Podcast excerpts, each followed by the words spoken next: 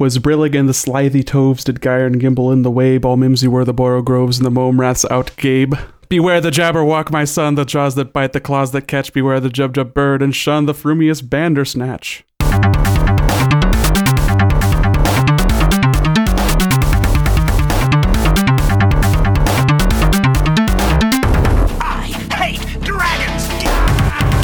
What's up, everybody? This is the Console Crusade podcast. My name is EJ Olson. I am joined today, for the first time ever, Nicholas Durheim. How you doing, man? Oh, the one and only. I'm doing quite wonderful, as you heard by my joyful and exotic rendition of the Jabberwocky earlier, you which you're probably going to use as the intro you know because you are a douche. you know it's going in. I mean, if you want me to, I'll do a clean one because I was trying to get my my lips to be moving with a higher energy and purpose, so I could enunciate clearly. You can enunciate your words, unlike me. I need to focus on on again enunciating, but also trying to to to squash this lisp that I have, and it's very difficult. And now I sound like I am talking to a second grader who is not listening to me. To me, It's not comfortable. So I'm just gonna talk like myself. If it bothers you guys, come say something to me on fucking Twitter at ejiggle. I'll block your ass. Uh, you can find Nick on Twitter. You can complain to him. He'll relay the message. He's on Twitter at Prush till death. He will not block you. The Console Crusade. We're also on Twitter collectively. Us as a as a duo, a twosome. mostly you. We well log into that bitch. Okay. Anyway, find us on console underscore crusade. I was gonna ask you about this because I wanted to tweet some things about games from it, but I kept, I kept stopping myself because I don't want to, you know, I don't want to misrepresent the brand, aka Right. put words in your mouth. I've I've given you some shit about that in the past, but honestly, I don't really care. Should we tweet and then just sign sign our tags so that people know who's saying what? Yeah, sure. Because I got We got 280 characters now. I mean, It going down. It going down. Anyway, uh, you can also email us. Gotta get all this out of the way, right? You can email us. What's the email? It's feedback at consolecrusade.com. yeah, or email at consolecrusade.com. Preferably just the feedback one. Doesn't matter. It all goes to the same place. A little bit behind the curtain. I made them both because I wanted to ask you which one you preferred. Oh, I like feedback because it that's more purposeful than just email. You know? Feedback, there's a reason that you're writing and, and sending to this particular address. I love it. email. email. okay. Oh, anyway, it's a call to action. I get you. I, I pick up what you're putting down. questions, comments, concerns, hit us up, email us, tweet at us.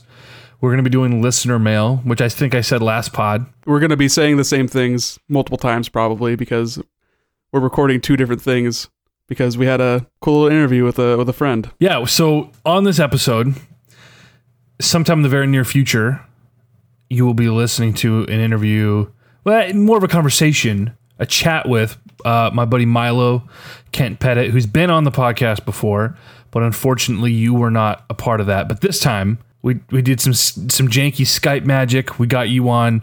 We had a conversation. It's gonna sound a lot. Well, it's gonna sound marginally worse than this current conversation, just due to the nature of the setup. But I think it was a really good conversation. You were hyped, which gets me hyped. Uh, I had a good time just sort of dropping eaves, sitting back and observing the two of you having a conversation. So good stuff. But we'll get there. We'll get there. In the meantime, we got a couple of couple of bits we want to talk about. Nothing big. I mean, I know Gamescom's going on right now, but I feel like nothing has really happened. It's sort of Gamescom, I feel like is a lot more of a consumer facing show, so there's not really a lot of announcements. It's more like, hey, here's the dev diary. Here's uh, there's our first playable demo. You know, because like games like Sekiro are playable at Gamescom, but that was already announced at, at E E3.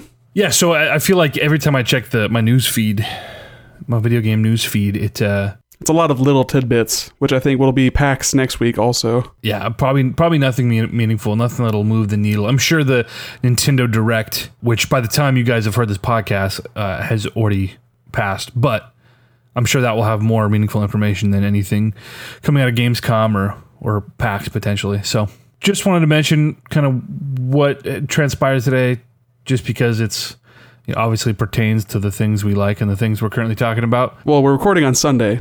This usually will be posting on Wednesday, But so just to Right. A little frame of reference as far as where we are in time.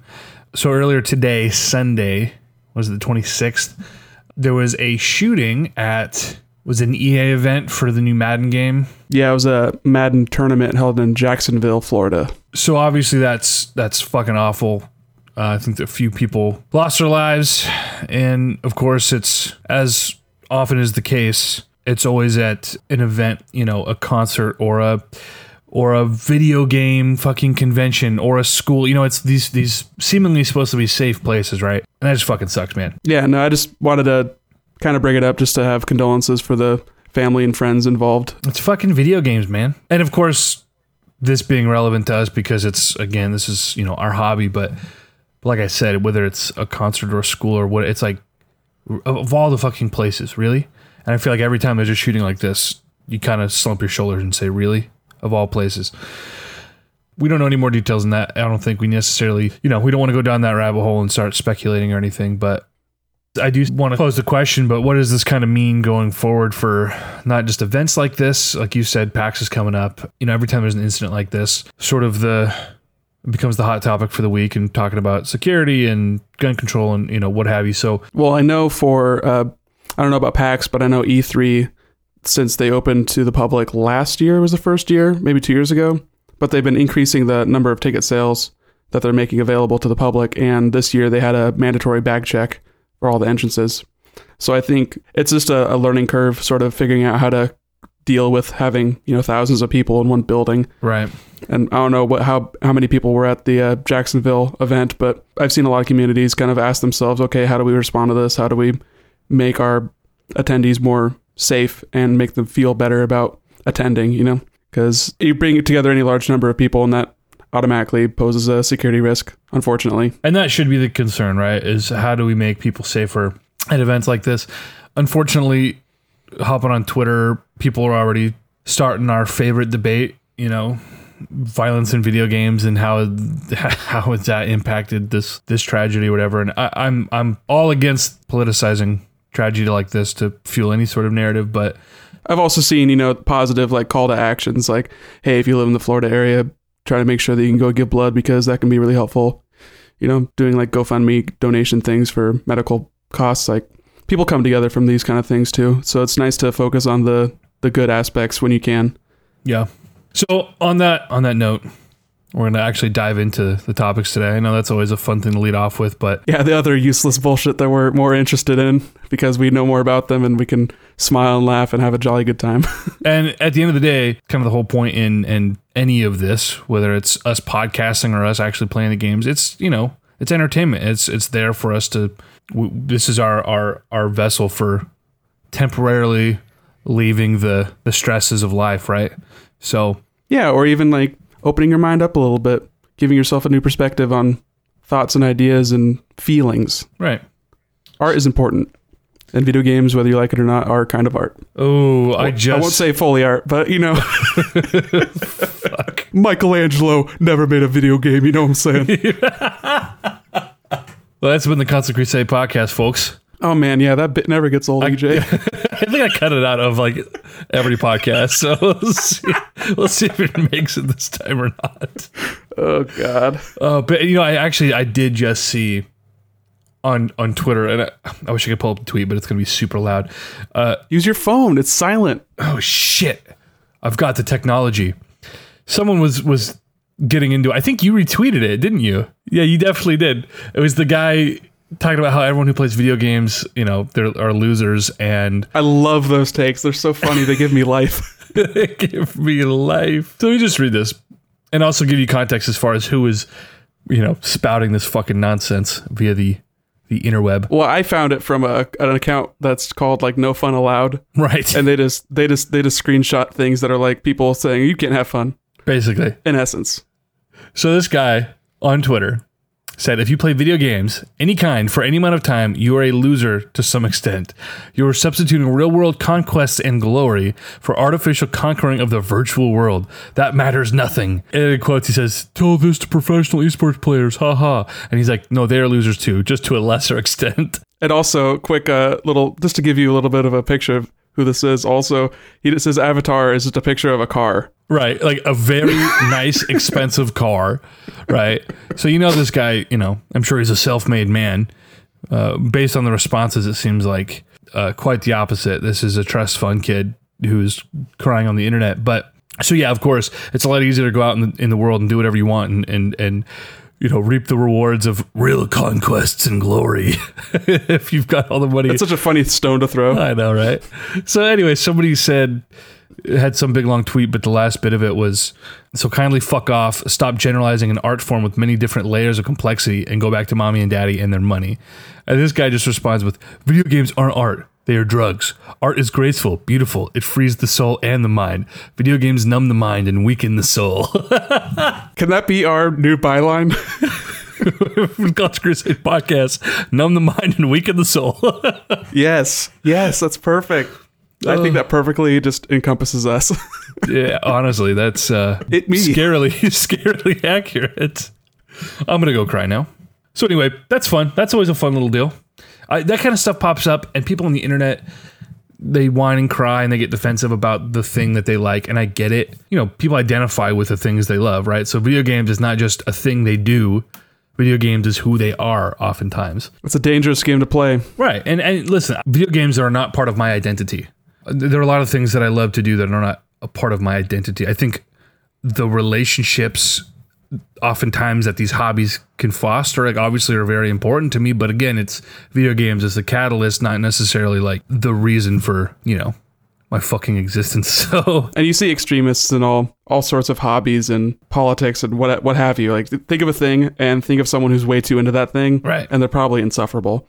So I think all things in moderation. maybe I just kind of take the shit well because I'm, you know, as a big basketball fan, I'm used to taking shit from a lot of my friends who don't give two fucks about sports, you know. Oh, you just got a big old brain because he watches basketball.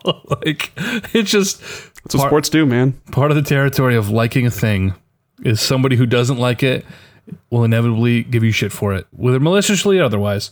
So anyway, that kind of stuff makes me laugh, uh, you know. And Twitter is uh, just to derail even further. Derail the Twitter is a uh, a platform built on that where people say ridiculous shit and then everyone gets mad at them and then one person like uses a slur against them then they quote tweet it and be like oh see this is what you get for having an opinion and then it just turns into this whole it's just a spiral of negativity and ignorance and that's why i like to just sort of watch it sometimes and then just tweet my own dumb thoughts into the void It can be very entertaining.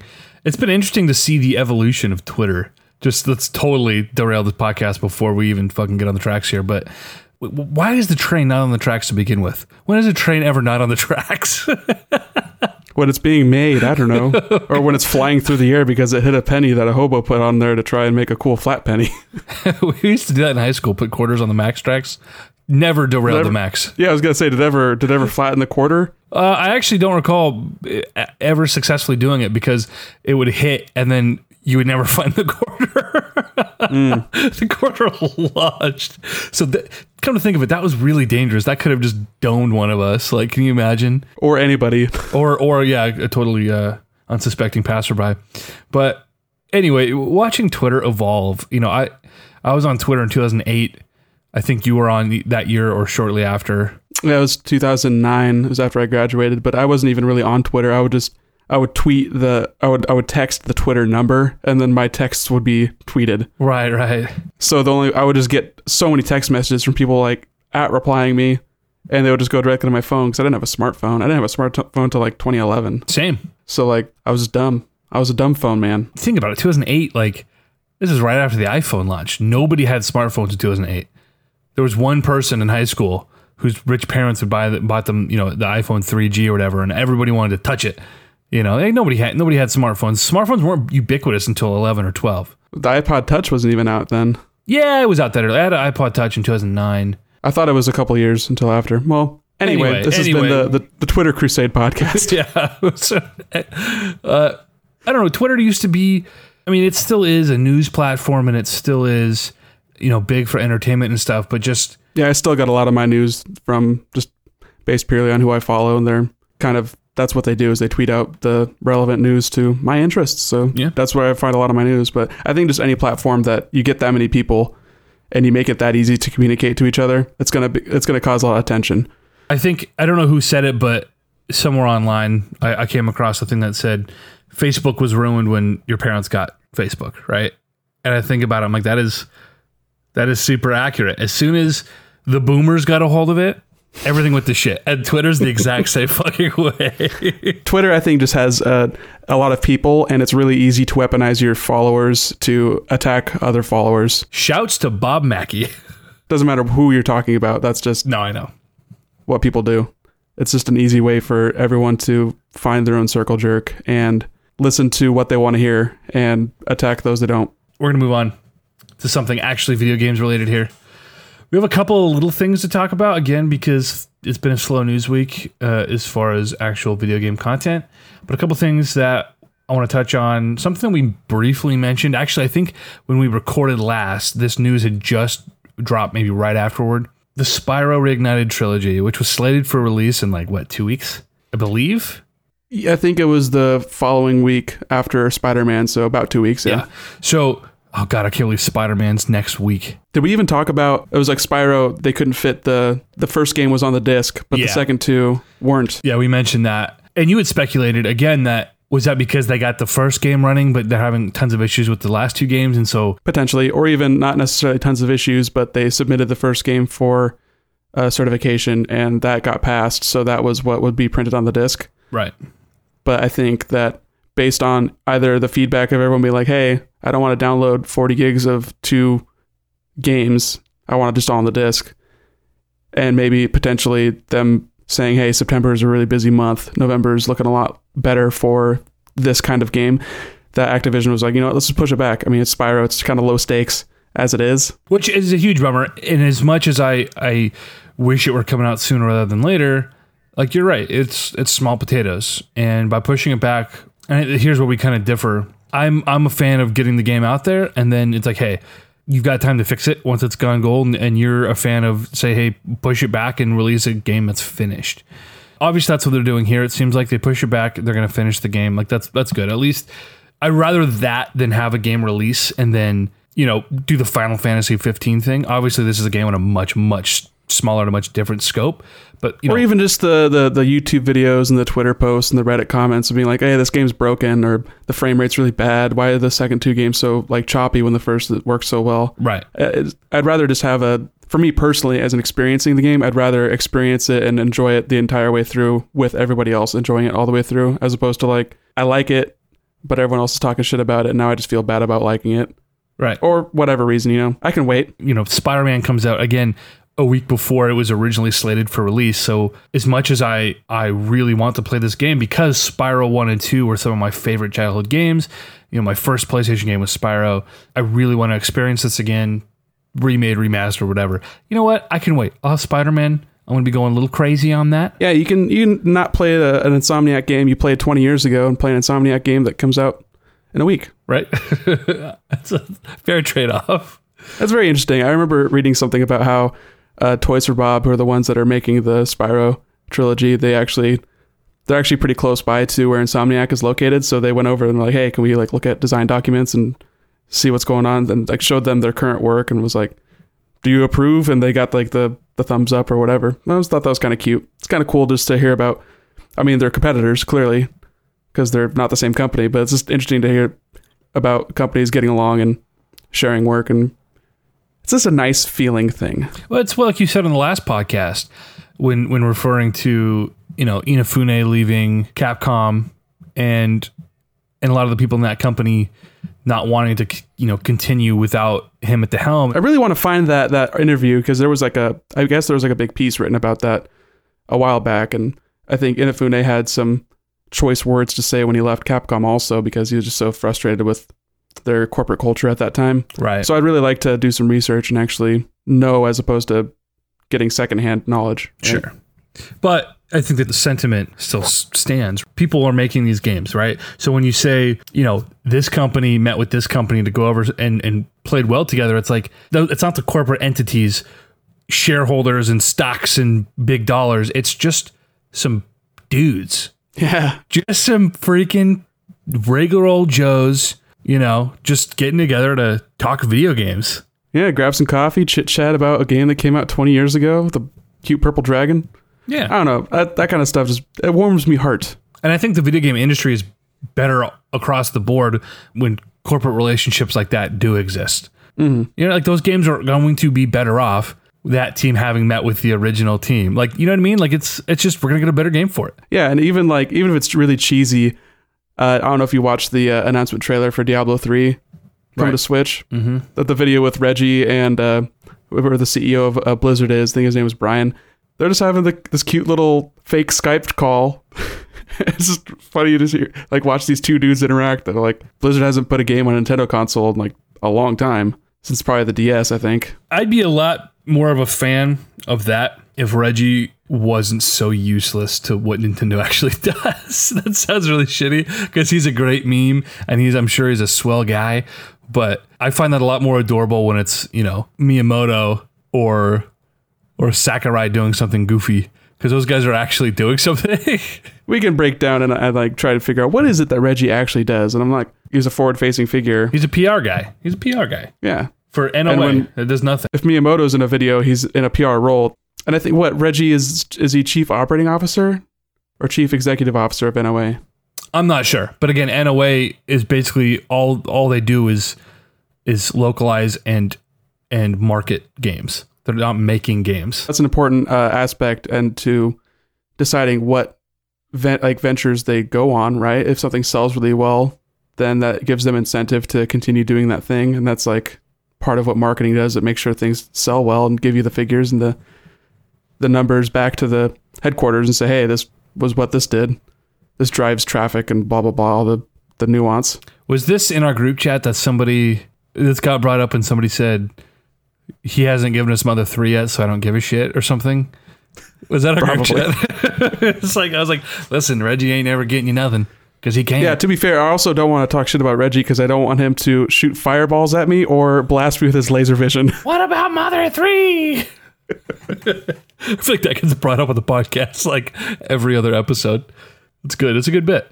But anyway, Spyro, Delay until November. yeah, mid November. It's going to be fine. I'm not worried about it. But speaking of fucking janky games that released broken and, and prematurely and never got fixed, the Halo Master Chief Collection is somehow relevant again in 2018. Yeah, this is a long time coming. They've been working on this for years. So, a couple of reasons here why this is in the mainstream again and being talked about. So, to provide some context, this game came out, oh God, three years ago? Four years ago? That was 2014, and Halo 5 was 2015. Okay, so four, yeah, four years ago. Yeah, November 14. Uh, so, on the surface, this was awesome. And to be fair, as a single player or a local co op experience, it was awesome. I actually don't know. Trying to think if I actually played the, the Master Chief Collection couch co op.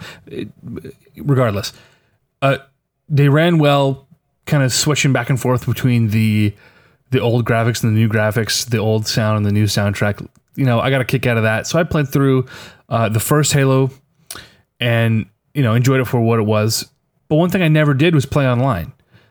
And that is where this game was never able to get off the ground because the online was absolutely broken. Multiplayer was useless and remained that way for four years. And of course, Halo, A, Halo made Microsoft with the Xbox Live platform, or made the Xbox brand anyway.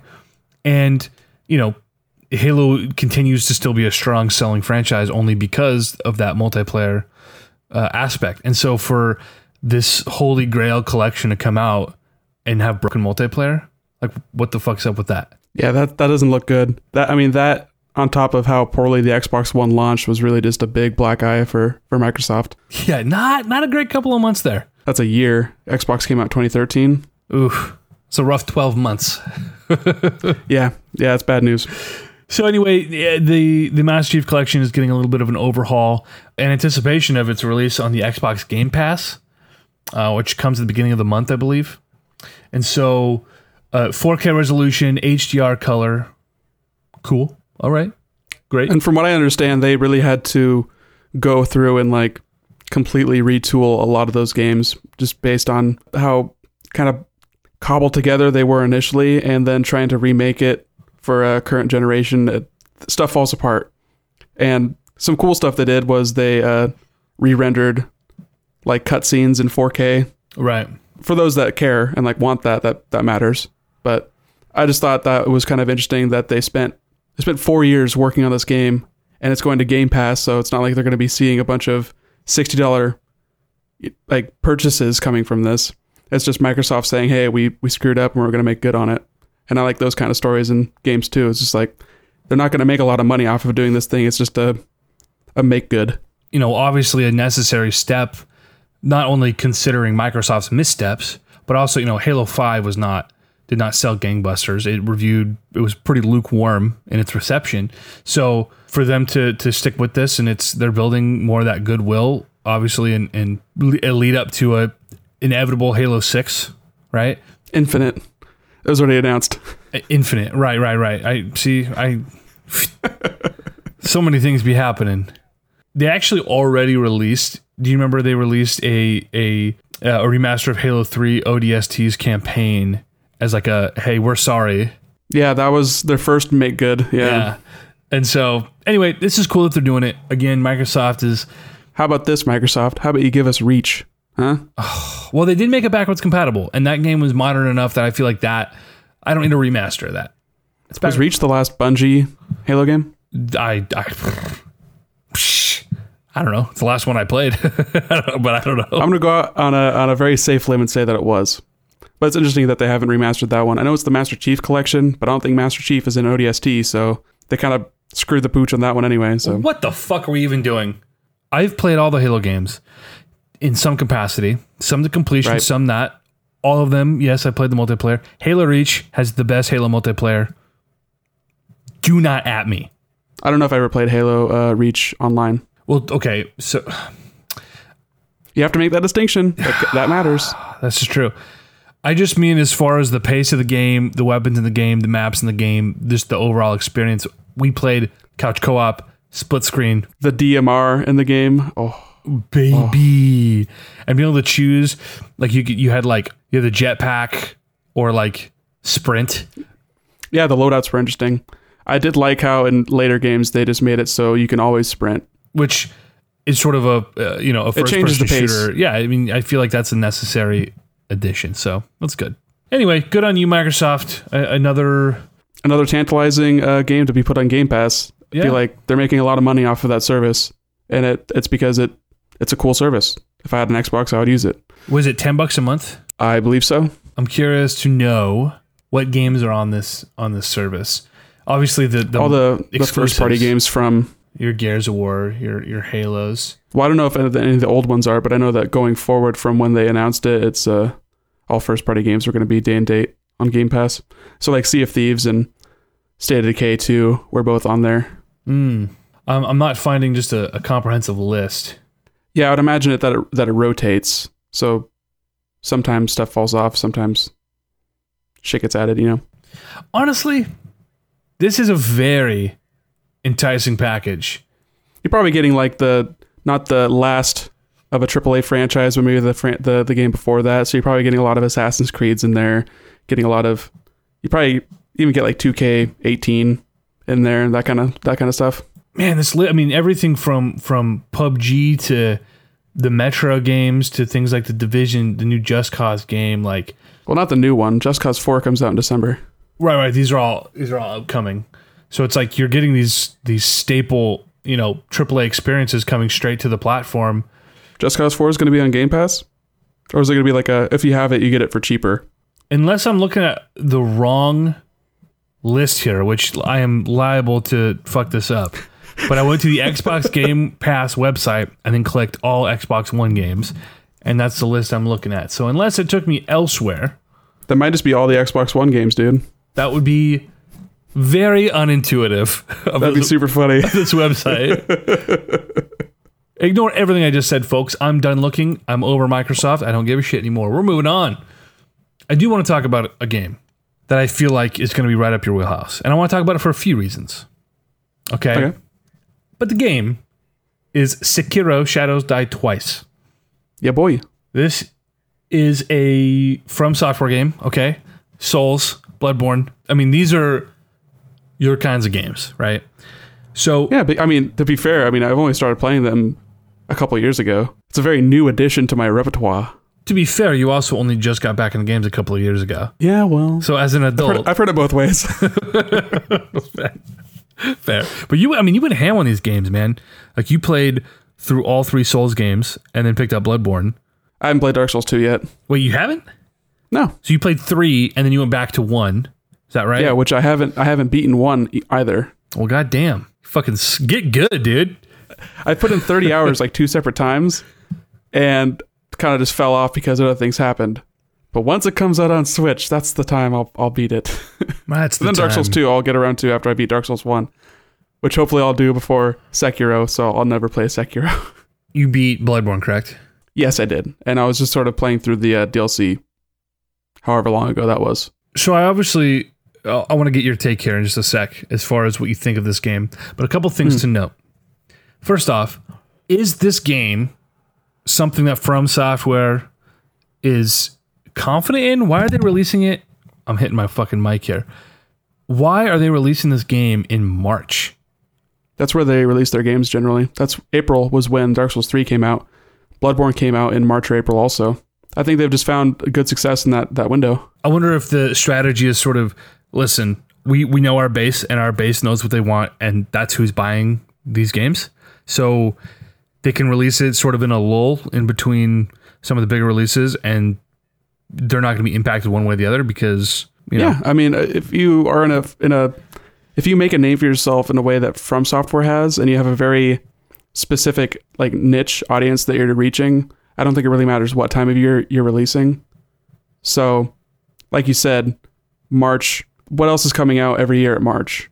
They don't have to worry about the big AAA yearly franchises, and I don't think they're too bothered by like making uh, quarters and like dealing with financials right. especially because interestingly enough this game isn't actually being published by bandai namco or sony it's being published by activision which is very bizarre because activision has not gone out of their way to publish something that they're not the ones developing in years Is that a testament to Activision's confidence in this title? perhaps i'm not sure. Hmm. it's interesting. Uh, it looks really good and i feel like i'm waiting to hear more information about it. Like i've seen a lot of gameplay and a lot of well not even a lot but like i've seen gameplay. They've shown more gameplay at gamescom. It's playable there so that they've been kind of showing hey there's there's some cool mechanics. Here's the it's more stealth based it's more action based also. It's not an rpg i don't think they're le- you're leveling up uh, stats like you are in the souls games or in bloodborne That that strikes me as odd. and it's a lot more mobile there's a jump button you have a grappling hook Love that. you have this prosthetic arm that you swap out and you get different abilities based on it. Like one has a flamethrower, so you can shoot like a fireball, and then when you slash through it, your sword becomes a flaming sword, and then you can set enemies on fire with it. I'm in. I'm already in. so it's just uh it's like, hey, this is like Dark Souls, but it's also not like Dark Souls at all. So I think that's a, a cool place to be exploring, especially from them. And I feel like they've been on the record, especially their head dude that's been behind the Dark Souls series, Miyazaki, where he's been like, you know, this is the last Dark Souls game after Dark Souls 3. Don't really want to touch that series anymore. And they're so creative. It, like you, even you played Bloodborne and you had a, a moderate success with playing that, especially when you're playing co-op. But Yeah. I'd, I'd be very interested to see what they do with Sekiro. So here's where I, I stand on it. This game looks fucking beautiful. I was looking at gameplay before we started recording, and it just looks gorgeous. But a couple of questions I have about it. The camera seems pulled back a little bit further too, so you have a better range of vision. Seems like with the prior games, they've purposefully kept it close up behind your character, so you have a little more claustrophobic vibe. And also, you weren't very mobile in those games. Like, you didn't have a jump really. You kind of did, but it wasn't about moving around. It was more about, I don't want to be between a cliff and the enemy because I will be pushed off the cliff by the enemy. Right. like your spacing was more like you had to be you had to pay very close attention to that but it seems like this is more forgiving. You have a jump button you have a like i said the grappling hook. The verticality is a different kind of exploration where you're actually going up as opposed to strictly falling down and trying to navigate that way. It's interesting. Seems like it's more empowering to you as a player which isn't something they've really explored that much before. It's the current year, and for any game not to have a jump button is ludicrous. Especially, even zelda had a jump button come on. and it was on the x Come by default. on. Top button jump. I hope you can jump with triangle in Sekiro. Ugh. Let's just really take us back to 2005 here. Yeah, because that was so prevalent in 2005. I think it was only prevalent in like Shadow of the Colossus. Well, that's what I automatically associate with like bad controls, is like mid 2000s PS2 games. Just because you're bad at controls doesn't mean that they're bad controls. Wow, All right? dude. Get good. So, this is interesting to me. A precipitous incline, okay, of Japanese samurai inspired video games with Nioh. Now we've got Sekiro coming out, going going to be going toe to toe with Ghost of Tsushima. Yeah, I mean, we have no idea when that's coming out. That could be a 2020 game. Fair, it could be, but all of the hype surrounding it And Nioh just got a sequel announced. right? So I'm curious. I'm not even curious. I'm confident this is what's happening. Is we just got wind that there's no Assassin's Creed next year. They're gonna take another break, which I think is a great idea. The last time they took a break, they put out one of the best Assassin's Creed games. Bro, did I tweet this out? Wait, did you tweet this out? I totally tweeted this. I swear to God, I must have. Either that or it's in the group chat. I called it AC Ronin. Oh, you did tweet this out. You definitely did. Okay. How long ago was this? This was a couple days ago. But I have no doubt that it is happening now, just given I mean, this is just like Ubisoft to like just be a little bit late. We're gonna be coming on the basically on the heels of four samurai games in the action platforming genre. Well, yeah, I mean, these games are in development for years and years. I think when Odyssey was announced, they had said that they'd been working on it for three years. That game was in development while Origins was also in development. They were trading back assets back and forth. You know, that's the way that's the way Ubisoft does it. They've got like fifty studios worldwide, and they all just be like, "Hey, this is what I made. Check out my boat tech. We're really into boat tech. They love boats. They're making a game about boats. What? The Skull and Bones. It's an online boat game. What do you like? Like, are you are you building boats? Are you are you sailing boats? Are you battling with boats? It looks like the Black Flag combat on the boats, but it's PvP where you're the boat and you're shooting other boats and you're getting treasure and you have to navigate the wind. Have you not paid attention to the last two E3s? Who am I talking to? Dude. Why do I have a video game podcast with you? Bro, I pay attention to the things I care about, and let me tell you, the Ubisoft conference is wonderful. They always start with dancing pandas, and then Yves Guillemot has a nice little crying speech about, "Hey, we beat off Vivendi. We are finally free. Check out this game that's not coming out for 15 years. It's called Beyond Good and Evil 2." And they're like, "Hey, check it out. Just Dance 2019 coming out to the Wii." All right, now let's check out The Crew 2. Nobody cares. All right, let's go on to the next Assassin's Creed. it's lovely. It's a great conference every year. Big fan.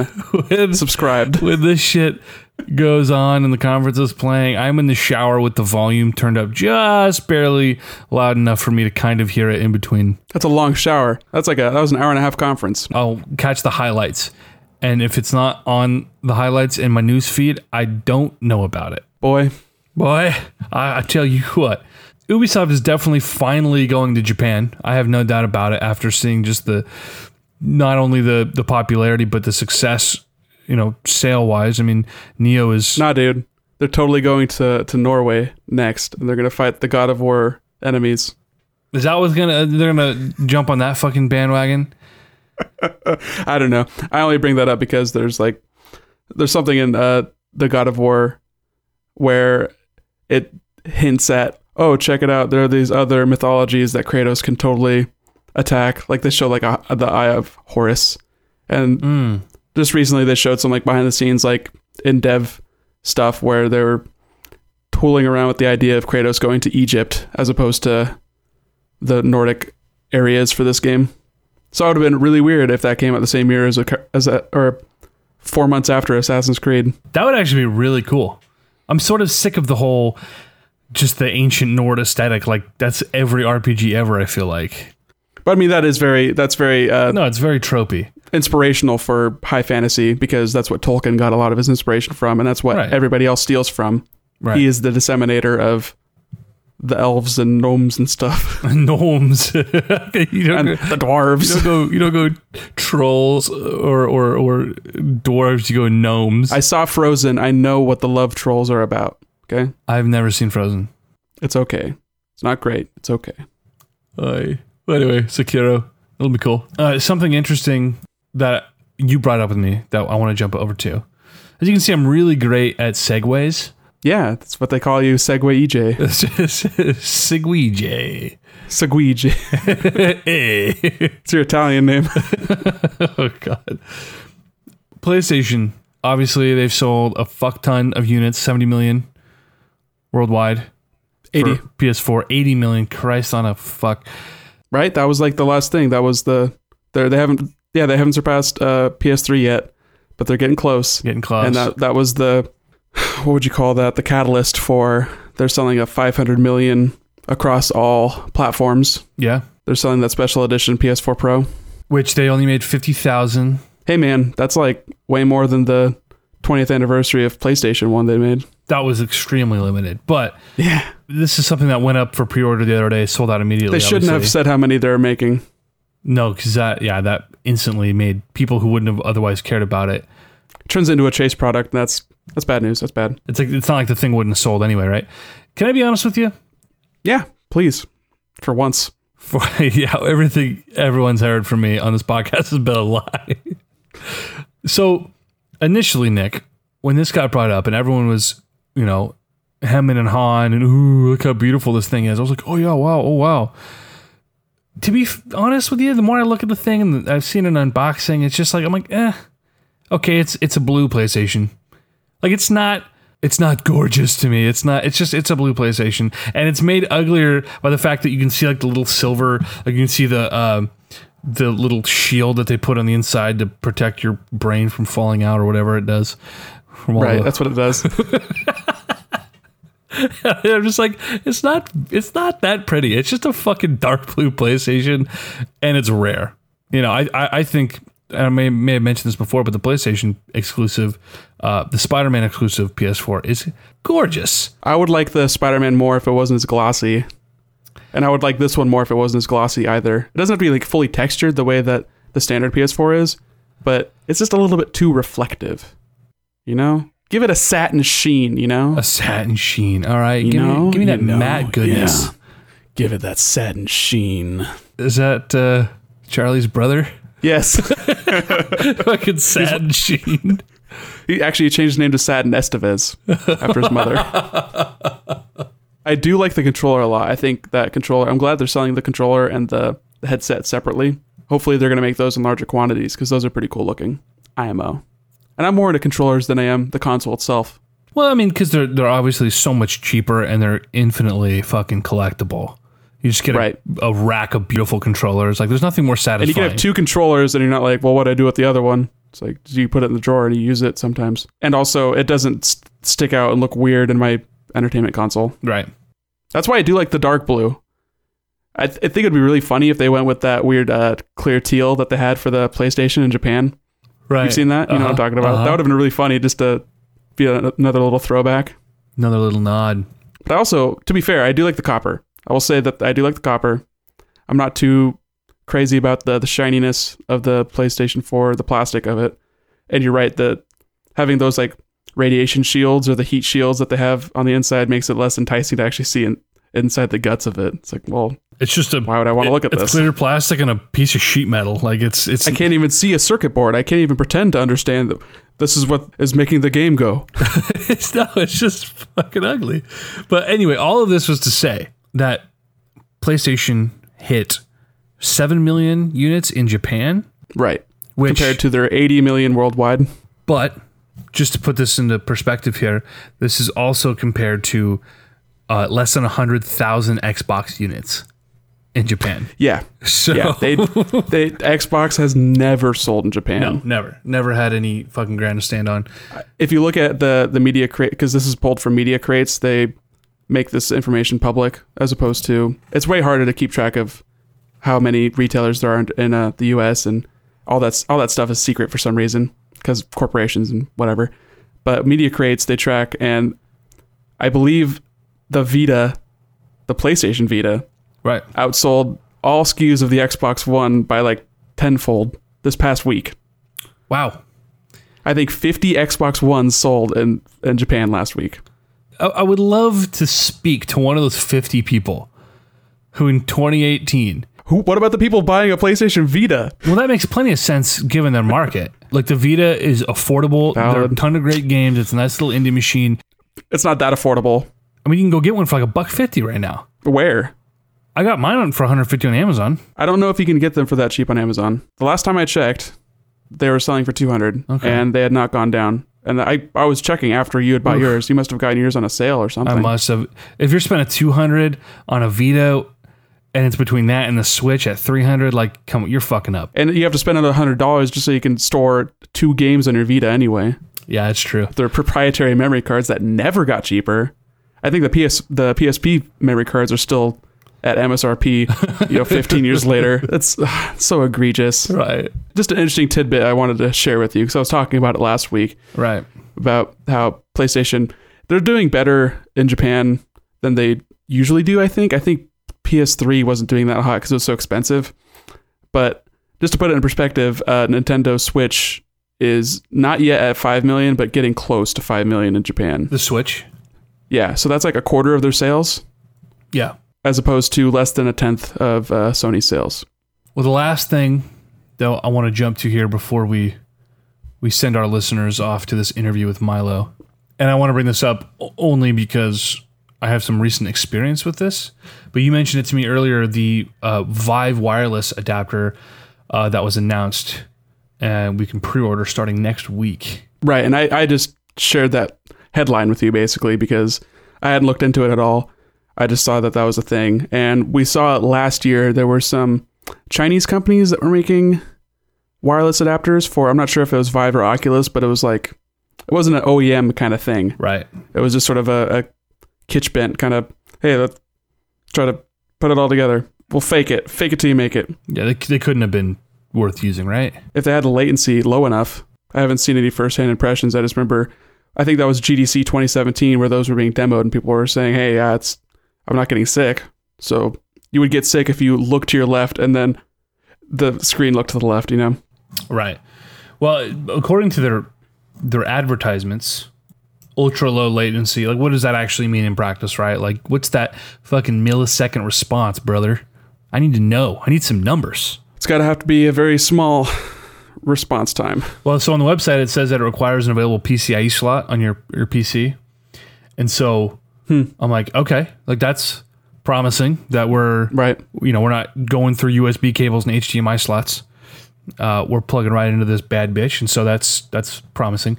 Uh, I was actually just using at the time of this recording. I was using the Vive last night. Oh, really? What were you doing? I was at a, a coworker's house, and they were doing a little VR night, which basically turned into us just playing Beat Saber.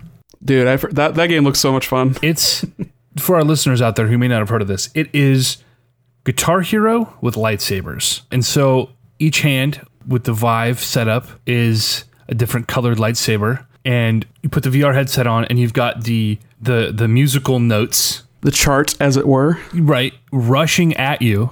So you're not only hitting them, hitting the blocks as they pass you, but you're also there are arrows on them, so you have to go in a particular direction, right? Right. but then there are also stage hazards so you have to you have to duck. You have to jump side to side to avoid these big blocks or these big walls coming towards you. So looking or watching somebody doing this is absolutely ridiculous. What i did learn nick as an aside not a very good party game. You get a kick out of it at first watching someone look like an idiot but like next thing you know you just got a room with nine people watching one person fucking play a five minute song. Everyone just kind of sits there on their phone waiting for their turn. It's not it's not a really good party game. The way Guitar Hero is. Well, I think even Guitar Hero falls apart if you get that many people going, unless you've got something like Rock Band where you have individual people being able to play different instruments. Right, right. At least get four people going in Rock Band. It was funny. We were setting up, and you know, my buddy's got his PC, and he's setting up the the perimeter with the uh, sensors all the way around Right. the room. And The chaperone. Right, right. He's getting everything set up, and it, it took like you know half an hour. And I'm like, wow, man, VR, very intuitive. The future of gaming. like he's destroying the living room and hanging cables across. So anyway, this this wireless adapter is interesting to me because I feel like not just expediting the process of setup and teardown and, and actually jumping in and playing, but just the freedom of movement. You know, when I was playing, I had to face with my back to the TV, so I'm staring at everybody sitting on the couch awkwardly. And oh, even though I'm in a headset, it's just weird. You know, they're all just looking right at me, and I couldn't. If I tried to move because you know I'm dodging these these these pillars and these walls, trying not to you know get Star Fox into a million pieces. I'm I'm tethered to this giant cable hanging down the back of my head, Your predator braid. right? Which is super sick in concept, but then you wear it and you're just yanking back and forth, and you feel like you're gonna rip the whole thing off the fucking back of the computer. Yeah, it seems like that'd be very uh, unimmersing. Right. So this is this is the next step in, in virtual reality. Kind of hacking those fucking tethers off. And I'm all about it. I'm all about pushing this technology forward. And, you know, again, I don't think this is the future of video games. Sort of a lateral movement. It's its own, you know, piece of the pie. And that's cool. And, Yeah, and I'd, I'd, I'd put it up there with like touchscreen gaming.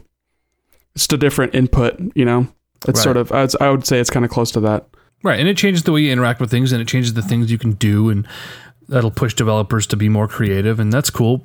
I want to see what the peak of that technology in this, you know, form, what it looks like, and this Right, is the next step to getting that. Hell yeah, So- into that. Yeah, That and then next will be um, what people call inside out tracking, where instead of having because you said you were playing a Vive, did you have like the the towers for the cameras in the corners of the room? yeah, So what an inside out tracking does, it puts the cameras on the headset itself. So then you don't need cameras pointing at you, you have cameras pointing out, and that just automatically tells, oh, there's a wall this far away because it has like infrared, that kind Yeah. of stuff.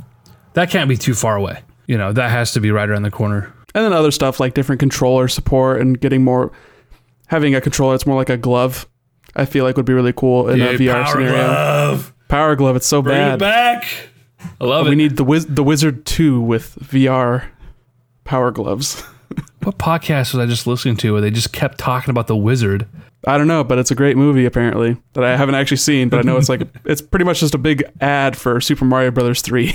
Oh, is it really? yeah, it was actually like sponsored by Nintendo, I think, because he's going to the Nintendo the Nintendo World Championship, Oh, okay. and they're playing uh, Super Mario 3 before the game came out. Ooh, whoa. Little fun fact: Fred Savage, you know, Can you imagine if that Young- happened today? young Wonder Years boy, Right. Him and his adorable little afro. beautiful man. I think that's all that's on our list today uh, as far as sort of news stuff goes. I the last thing, the last last thing that I want to talk about, and I wish I had let off with this now that I'm thinking about it, but we're here. We're an hour in. Clever editing.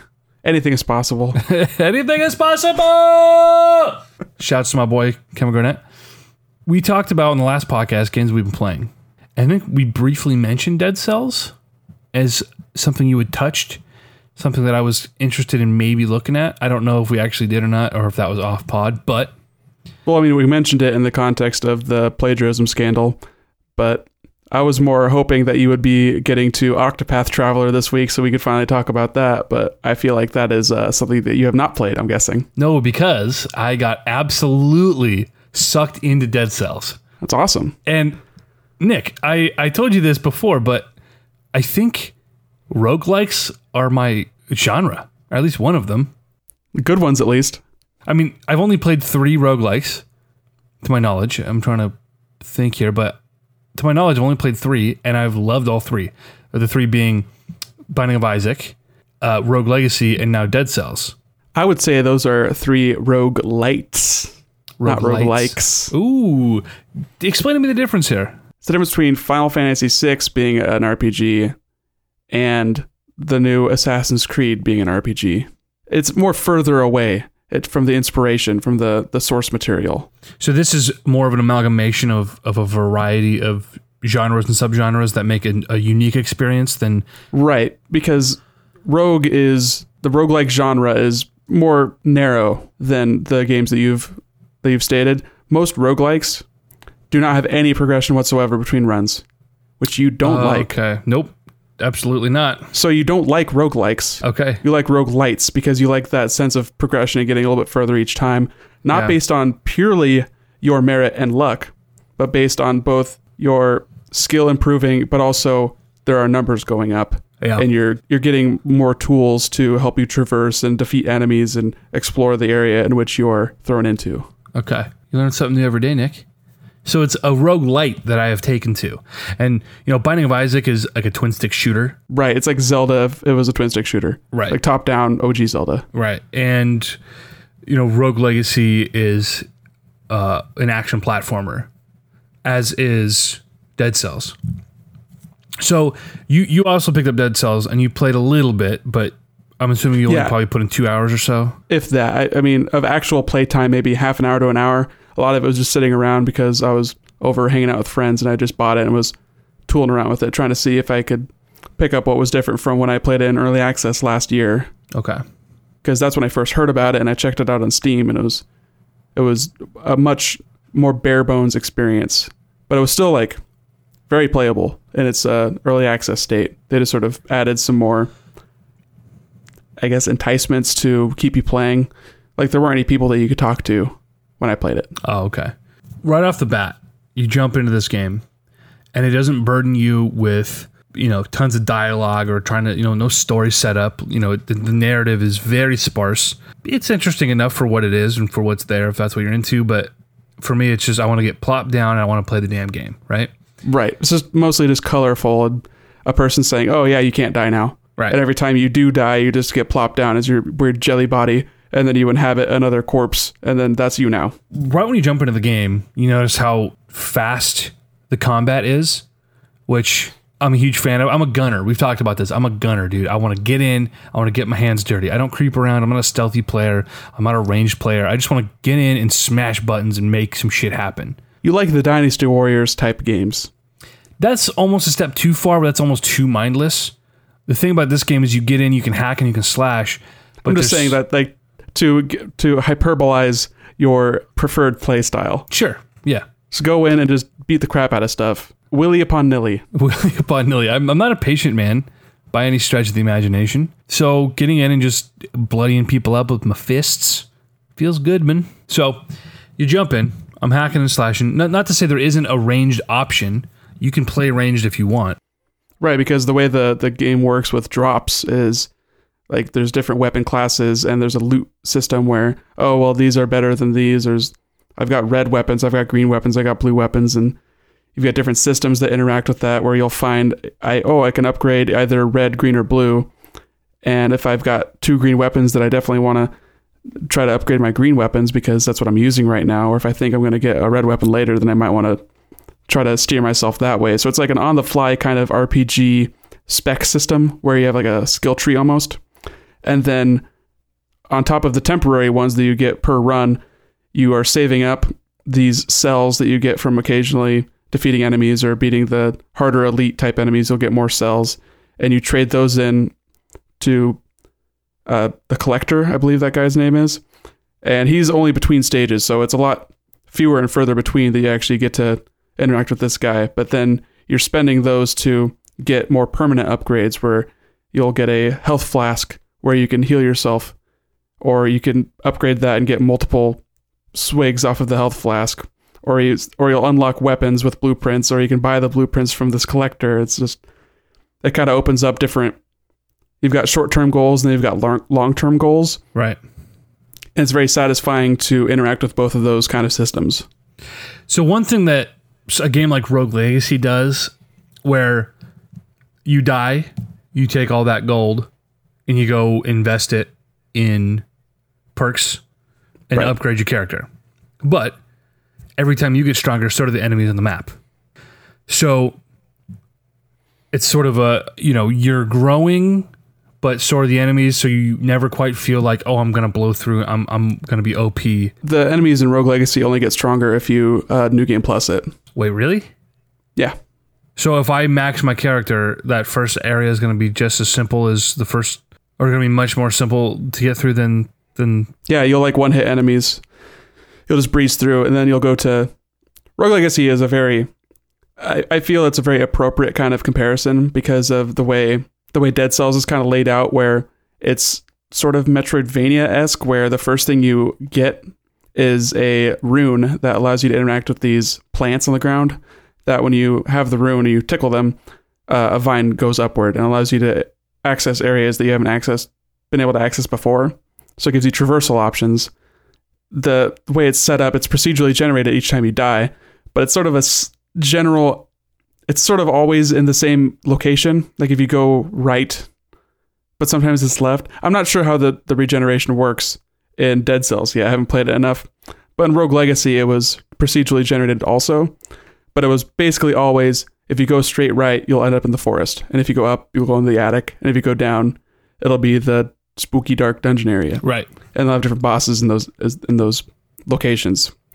But in Dead Cells, I feel like I've sort of gotten the hint of it's the toxic sewers are usually down here, and then if I keep going, then I'll maybe find the ramparts. But I'm not. I haven't really gotten my head around that yet. I'm not. I'm not certain yet. So far, so the toxic sewers is its own thing that you get to from the first area, but so far outside of that, everything is very very linear. You're going from left to right. Sometimes you kind of have to kind of go down a little bit, but you're going from one end of the map to the other, and it's very linear in the sense that okay, you know which stage is next. Rogue Legacy is open where you can go to any area of the world right off the bat, right?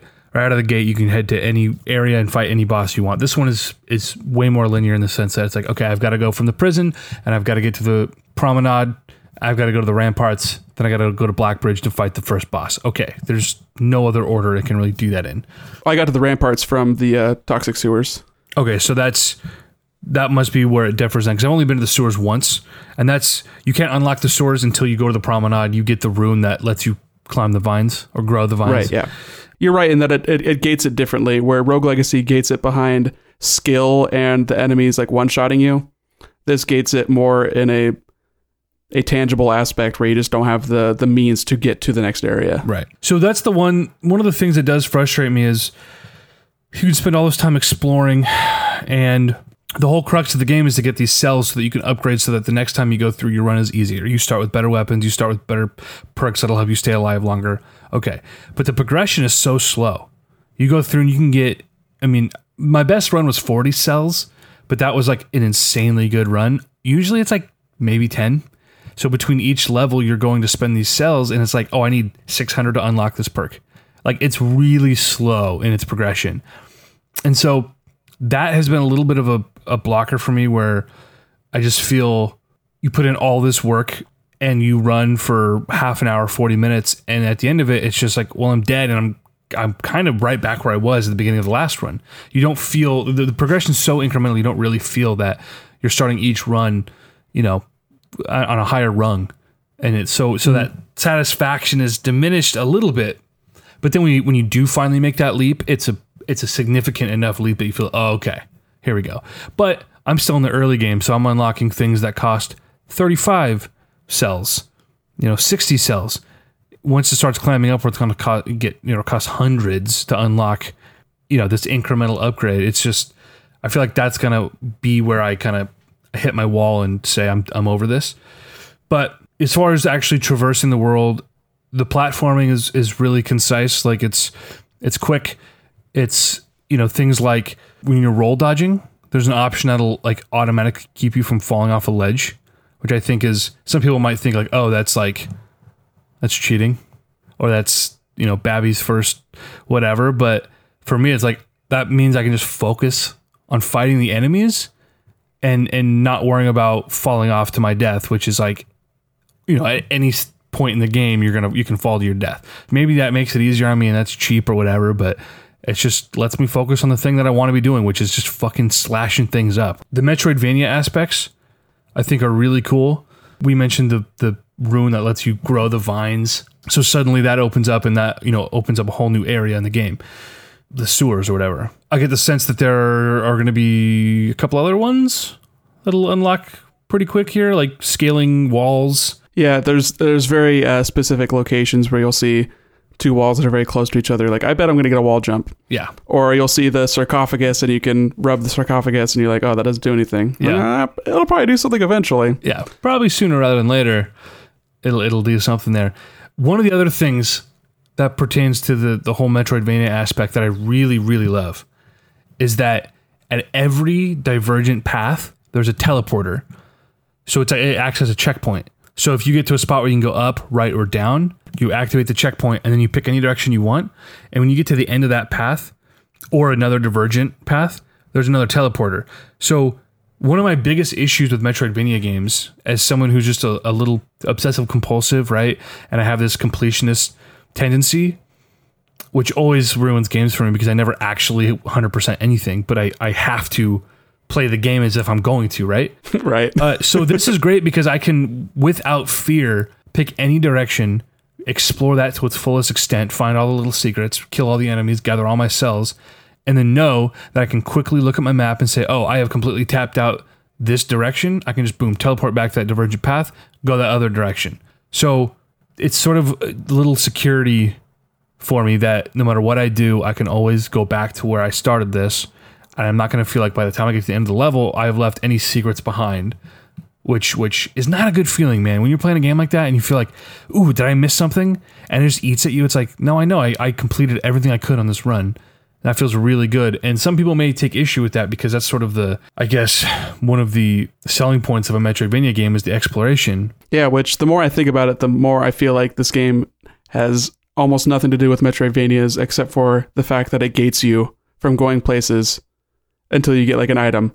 It's like saying that Ocarina of Time is a Metroidvania. I mean, just doesn't fit, right?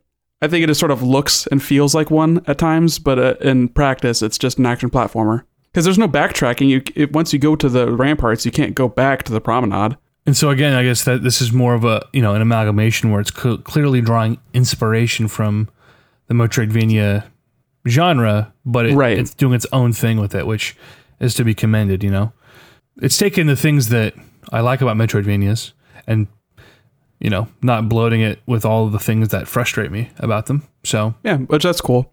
I, I do want to touch back with the with you in like a week or two, if, see if you've uh, kept up with it and whether or not your problems with the long term progression has deterred you from taking part in the short term progression and how you interact with those kind of that duality.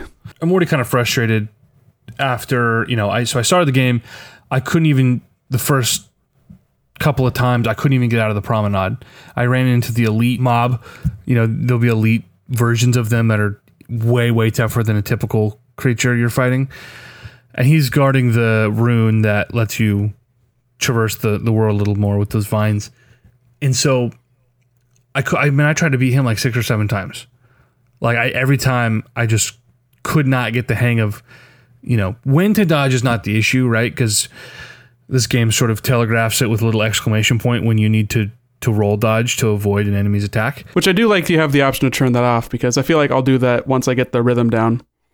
But it was very difficult to play this game while you're trying to hold a conversation with someone else. It's not a game that you can like No. half focus on. Not easy. So I was ha- I was having trouble with that, and I really want to like because you know I was playing it on in handheld mode, and Also not ideal. I didn't have the volume up, so I was just missing out on a whole lot of aspects of the game Oh, that I feel like were hindering me in a way that I felt I wasn't doing as well as I wanted to, and nothing feels worse than being like, man, I'm just not playing this game right, and it's my fault. I need you to just get the pro controller, pop on some fucking head, uh, headset, and and play on the TV. But Yeah, okay, I'll get my headphones that reach all the way to my Switch in front of my Oh, TV. it, stupid Switch. You have to. damn it. Fucking Nintendo. But anyway, I couldn't get past that guy initially. It took forever. And I was kind of like, okay, well, that was fun while it lasted. But I, my I- God. I, per- I persevered, Nick. And then I I got to the promenade, or I got to the uh, the ramparts, and I felt a little more like, okay, I'm getting the hang of the combat. I'm getting a hang of sort of what kind of build I like. Because, you know, you're going through the world and you're getting, like you said, you're getting upgrades to your HP, to the type of weapons you're using, whether it's, it's your, um, you know, you've got traps, you've got melee, and you've got ranged weapons. They've got like grenades. What, the traps are not, not traps, it's survival um, is the category. So for the three upgrades you can get, so generally that ends up being melee ranged traps or grenades or something like that. But or like HP or defense or you know like HP recovery. I think is is a survival right, right, because right. after each area, also after you uh, talk to the collector, you can also talk to another guy and get these mutations. And usually, what I'll do is I'll do the one that heals you for two HP after each kill you get. Ooh, okay. So I always go right off the bat with the one that lets you revive. You get a free revive if you die. Here's why. Initially, it was because I couldn't get through that elite Right. before without getting it. And so now I've kind of been in that habit. So what now what I do? And here here's here's where some of my frustrations come into play. I spent I I don't know I probably played ten hours uh, in the last couple of days, and I've done a ton of runs. I, I- I'd be curious to go look at my stats, but I finally got to the boss. on Blackbridge, which I guess you haven't gotten to yet. I feel like I might have seen him on the PC version, but I don't remember. Okay, yeah. Uh, he was really difficult. He killed me really quick. At first, it was it was like okay, if I just play carefully and I dodge carefully, I can do this. Well, then he starts breaking out, you know, the big guns and things get kind of crazy. So I, I fought him another like four or five times, I want to say, before I hmm. finally got a really good grasp on like okay, what's what's the strategy for beating this guy? And then I had to start playing my runs completely differently, building a new loadout. Or it's like I really want to focus on traps and building up my the the purple side of the tree, whatever that is. I can't remember the name, but so that's what I'm focusing on. Building you know high HP. Okay, now I'm going and, and selecting my, my mutations. What do I do?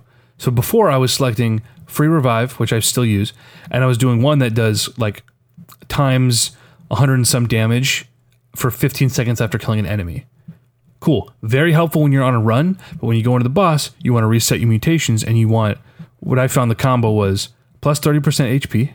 I still had my revive when I beat the boss.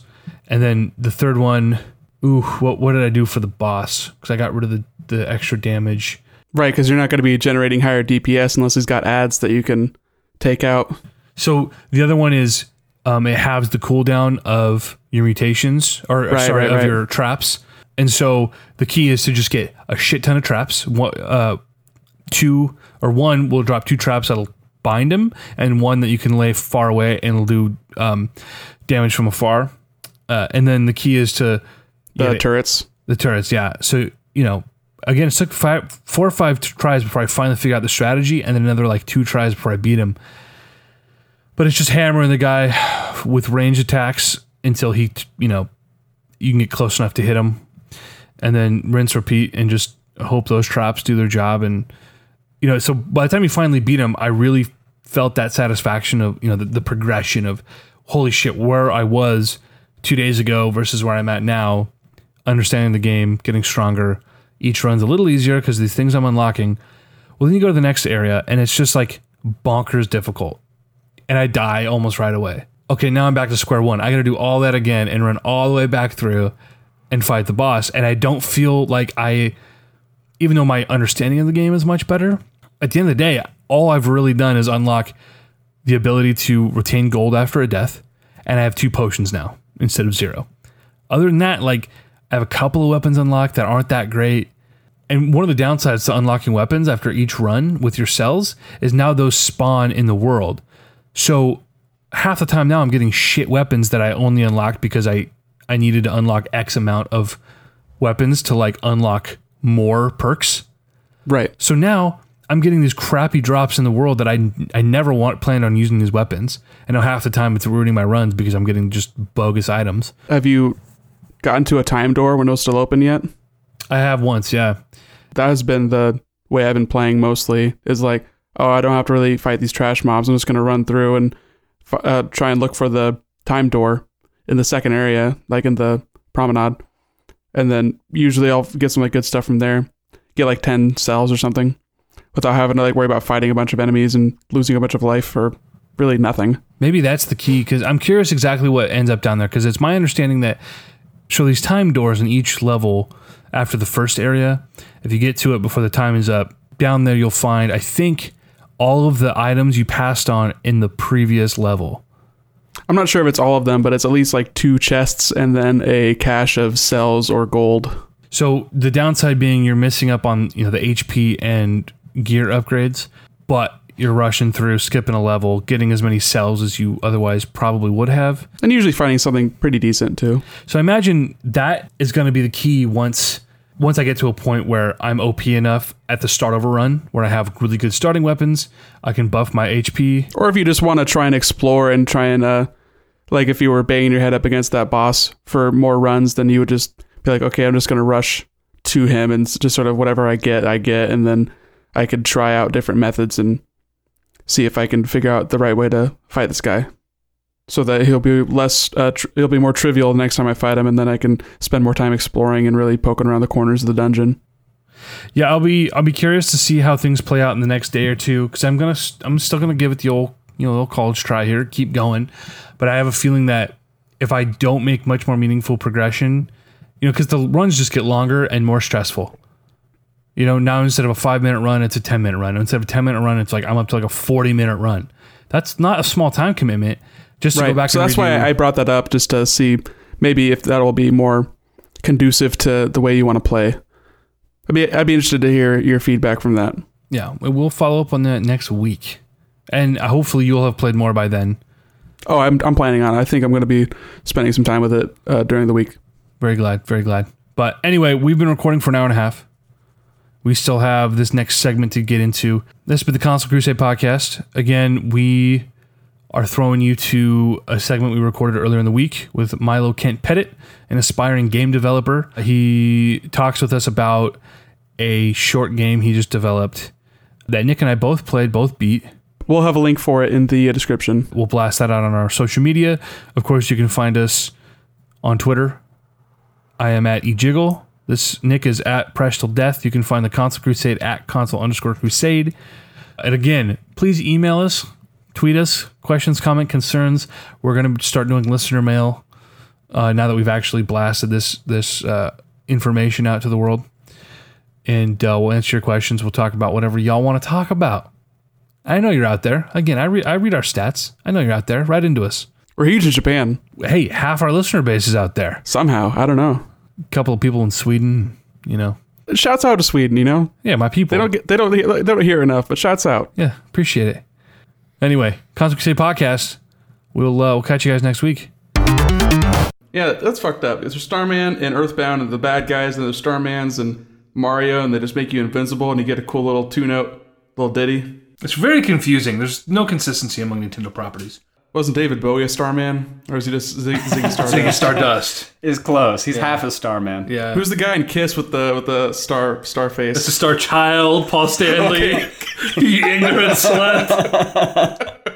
Sorry. Well, on that note, this is the Console Crusade podcast, impromptu episode. All right, my name is EJ Olson. I am joined today, as always, by Nick Durheim. Hey, hello. And again, for the second time ever, Mr. Miles Kent Pettit. That would be me, but I go by Milo. Did I say Miles? Did I say Miles? See, it's your Skype name. Eric John. Sorry. Listen, the Skype name completely messed me up. Like I keep saying Miles. Did I say Miles again? Milo. Miles was my father. Yes, let us be correct here. Actually, my father was Joe. There's, there's no connection here at all.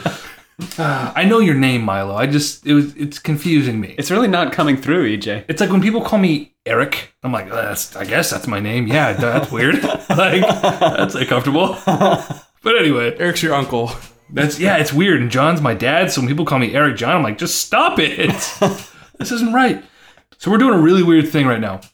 Milo is in town visiting before he jets off to his, his next adventure, which we're going to talk about. it's so hard not to put my elbows on this table right now. So, Milo, you and I are together sitting across from each other. Um, not uncomfortably close, as you pointed out, but still awkwardly leaning into each other into one mic. So our audio might be a little weird. And we have Nick queued up on Skype over here. I'm gonna sound the best out of the, the three of us. It's true. He's recording his own audio. And so it's just an interesting experiment. You guys should have seen the lead up to this. We were trying Skype, group chats, freaking Zencast, all these different things trying to get this to work so that we can both hear Nick, Milo, and Nick can hear the both of us without any echo. It's just, a, it was kind of a mess. We think we have it solved. It did take about an hour, so you can tell that some craftsmanship went into it. Yeah, so y'all better appreciate this episode. I demand it of you. Anyway, so Milo, last we spoke, you were living in Minneapolis. You'd done a couple of, uh, was it 72 hour or like one, what, what 48 hour. 48 hour? Oh gosh. Yeah, tiny, tiny bits of time. You had 48 hours, uh, a seminar to basically create, design, implement an entire video game. Yep. So we talked about that. And your last game, what was that called? Sorry, the the the, the one that we talked about in the last pod that I had played with scaling the mountain. That one was Mountaineer, and Mountaineer. it was a uh, broken mess of a prototype of a game. But it looked pretty. But as I sip on my LaCroix here, uh, that was Nick, stop it. Hey, it's not a Console Crusade podcast. I'm not sipping on LaCroix when I should be talking. I can't help when it's comedy gold, you know. Yeah. That was sort of a launching off point for you, where you got together with this group of people and you, because if I recall, your first game did not come to fruition within the 48 hours. Is that correct? That's right. That one was a broken mess of a not even a prototype. That was a broken mess of people who were just arguing for 48 hours and hmm. then came up with half of a walking simulator. so you mean like half of all indie developers currently trying to develop in the in the game space? Exactly. Yeah. Half broken walking sim. No, it wasn't half broken. It was just half a walking simulator. Oh, oh, oh, okay. Let's get it correct. so that was half a success. is what you're Stumbling saying. simulator. a stumbling simulator, yes. Here you are, coming off the heels of having developed your second game. Correct. And this one was made uh, in co development with my girlfriend, of all people. Awesome. She is. Isabel, and she is fantastic. She's uh, she does a lot of visual art and acting, and she's one of the most incredible actresses I've ever seen, hands down. Uh, and same goes for visual art. But I'm not a programmer, and she is not an animator, and yet we went and made a game anyways. And let me preface we're about to get into kind of what this game is and what it looks like and how it plays because you showed up today and you told me about it and I went and played it. I told Nick about it. Nick went and played it. We both beat the game. Hey, So so we'll kind of dive into that and our thoughts on that and then we're going to kind of grill you. And it's going to be interesting to kind of get your perspective as someone you watched me play it, right? Yep. So that's I'm sure as a, the developer an interesting experience. Showing someone a game that you made, I would imagine. EJ, you probably get similar experiences when you edit together a video and you're like, oh, I know what what I did to make this happen, and they're just seeing the final product. So, but it's a little bit different with a video game because the person's interacting with it even more, and they can break it in ways that a viewer can't necessarily break a video. Right. so I think that's kind of interesting to get that kind of duality, that kind of difference, but similar because video games and videos are probably the closest two mediums to each other. Because I don't think video games video games are super unique because people play them. right. yeah, it's hard to watch a movie wrong. Yeah, you just miss things and that's about it. And then you can hear smarter people talk about it and like, oh yeah, I kind of get it now. But It's hard to watch a movie wrong. Some insight from from not Miles Kent Pettit. That is my real name. it's all hyphenated. Well, what's it's what's interesting is you kind of have this unique perspective, and we talked about it before as as a performer, as a as a former actor. I don't know if that's still something you're pursuing or not, but you know, theater and acting for film is you have this interest and love for storytelling, and so how as accurately as possible sort of translate what you know the games industry has been trying to do, and we've been seeing the move closer towards.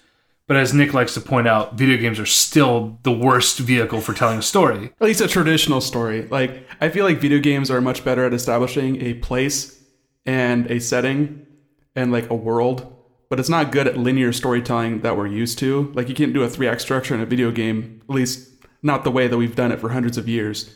So video games are a super new medium. They've only been around really for about 30 or 40 years. So we're just now breaking the surface of that. And you're seeing people, you know, walking simulators is a very popular genre because it's very it's very linear. It's very similar to how people would make a movie, except you're controlling the camera. Right. Yeah. So I'm just interested to see what the future is in video games where your actions are what's driving the story and if that's even a possibility because people can play video games. People like the freedom to explore a world and, and interact with the world in a way. And I think that is probably the most um, I don't know, that's the most interesting stories that you get from video games are when you break the game and something funny happens and you tell your friends about it and that that people talk about that all the time. You know, playing Breath of the Wild or Grand Theft Auto, or you're flying into a building and one of the NPCs parachutes out on top of you and something explodes. Like that's just like a funny story, and you can't get that from a movie. You can't discover something in a movie in that same way, or in a book, or in a, a dialogue even. So I think that's kind of interesting to see where video games can take us and what the possibilities are, and to keep exploring that. Right. It's interesting to see how the way we observe and and and, process these different stories, how that's evolved and how it's different from reading a book or watching a movie. But there's a movement where we're trying to take what it's like to watch a movie, translate it to a video game. And every year we're getting a little bit closer. We have games like Detroit, right? Or, you know, even games like Last of Us, which is heavier on the gameplay, but still very heavy in the story elements. But there's still this large gap that we're trying to to close. And so that's one of Milo, that's one of your passions is how can how can I be creative and, and solve these problems that no one's been able to solve yet and tell these stories in a, in a unique way. So your new game, Where the ferns don't grow, for Where the- those of you who don't know, and I assume that's most. we can find that on itch.io. You got it. I just keep trying to talk over you here, and it's not Nailed working. it. I just this is good. This is in my brain now. If I reiterate it, I will remember. Well, we're gonna put a link all over social media for this, so all of our listeners are gonna go find this and they're gonna go play it. Um, so, Milo, I want you to break us down on what this game is before Nick and I kind of get into our experience playing it. Yeah, Where the Ferns Don't Grow really started with Isabel and I's desire to create a game that was more than just, oh, let's shoot a bunch of people in the face, because I feel like a lot of those just fall flat and we're tired of them. We watched E3 and it was like 95% of the games were generic shoot people in the face, realistic graphics kind of a thing. And so Very formulaic. Right, right. Part of this is born out of rebellion, but we really wanted to create something that I call it that touches the human soul, right? That gets at deeper human truths and just so happens to be carried through the medium of video games. And so that's what we were aiming to do with Where the Ferns Don't Grow. And so this game is a game, first and foremost, about taking responsibility for your life and what what that could look like, what that could feel like in your everyday life. And you don't have to in this game. You might get a very unsatisfying uh, resolution, but you don't have to. as far as the gameplay goes, it borrows a lot from platformers, but unlike platformers, in this particular game, you're going to be creating your own way forward. There's these materials in the cave that you will throw against the cave walls in order to navigate. And you'll also have a companion, a cute little creature. Uh, we uh, our development name for the creature is Ping Pong, so that's how we refer to them in code and to ourselves. Perfect. Apropos. and so you you carry this cute creature with you as you go about solving what's essentially a giant puzzle. But again, we can talk about more of the design decisions and what I've learned and where I screwed up and where I feel I did well. And of course, uh, Isabel's fantastic artwork and animation. Yeah, so that's the first thing I noticed was especially I mean, obviously these are very two different beasts, right? Going back to Mountaineer versus where the ferns don't grow. The first thing you notice is it launches, you got this beautiful start screen and and just the, the art is very simple, very lovely. And Nick I keep touching the damn table. Nick, tell me tell me if if if this tracks with you. I got Journey vibes from like if if Journey obviously it's a very different kind of game but as far as the feel as far as the just the atmosphere and sort of the emotions that came with this sort of sort of this empty longing like you're not really sure what where you're at or what you're doing um, i feel like if you would have taken journey condensed it into this 2d sprite based game um, in some ways I, I feel a lot of that influence in here is that am i off track I get the minimalist vibes, especially with like the minimal color palette. You get that a lot with Journey. And I was thinking when I first uh, booted it up, it gave me a strong like Atari kind of vibe with the the color palette and the just the size of the pixels. It didn't give me like an 8-bit vibe. It gave me like proto 8-bit kind of vibes. So I, I liked that. And then obviously the sound design that you that you went with was very haunting and ominous and not really it doesn't like stick with you. It's just sort of happening while you're playing, kind of a static kind of sound. So I thought that kind of that pushed it forward as well. Mile, when you guys are from from a from a artistic direction, when you're planning this sort of thing, where what kind of inspired this? What inspired Isabel with this? And are we kind of are we a little off base, or are we kind of on the right track as far as what you're going for and how that it was influenced maybe by other? Yeah, I can I can tell you where we drew the most inspiration as far as gameplay and storytelling goes. This is also my second attempt at storytelling in a game, Right. and this is much closer in the direction that I want to go.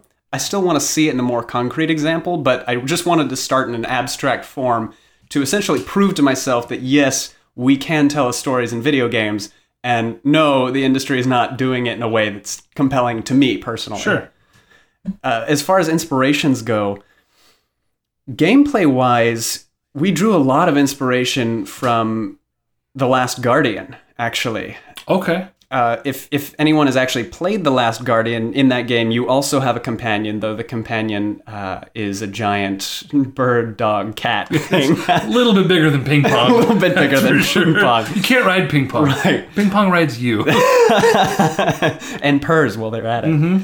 Now, it, it took a lot of inspiration just as far as the form of that game goes. Not so much the gameplay; they're they're pretty different Yeah. mechanically, but their form is very very similar. They're both essentially action puzzlers, and it. I think this game borrow because it was so inspired by the Last Guardian borrows a lot of the strengths of the Last Guardian. Specifically, it's uh, it's very emotive. There's a lot of feeling involved in it. And it also grabs some of the same weaknesses, where it's essentially just a giant puzzle, which means that if you're ever stuck, that's it. There's you can't really do anything. Whereas a lot of other games, say uh, Breath of the Wild, you don't get puzzle locked. You can still go and do other things in the game if you're unsure of how to progress in a particular puzzle. And so this is this is a shared flaw between my my inspiration here and uh, and and the game that we've created. Right, just being singular as opposed to being very broad, which I think it's just safer for large companies that have to sell millions and millions of copies of a game in order to break even. They need to be broad in order to touch a larger user base. So it's admirable when you get a game like Last Guardian that was in development hell for 13 years or whatever it was, and to still come out and still be that singular kind of vision. And whether or not it's good is up for debate, but that's like what they wanted to do, and they ended up going through with it, and that's that's cool. I can I can respect that. Admirable. That's right.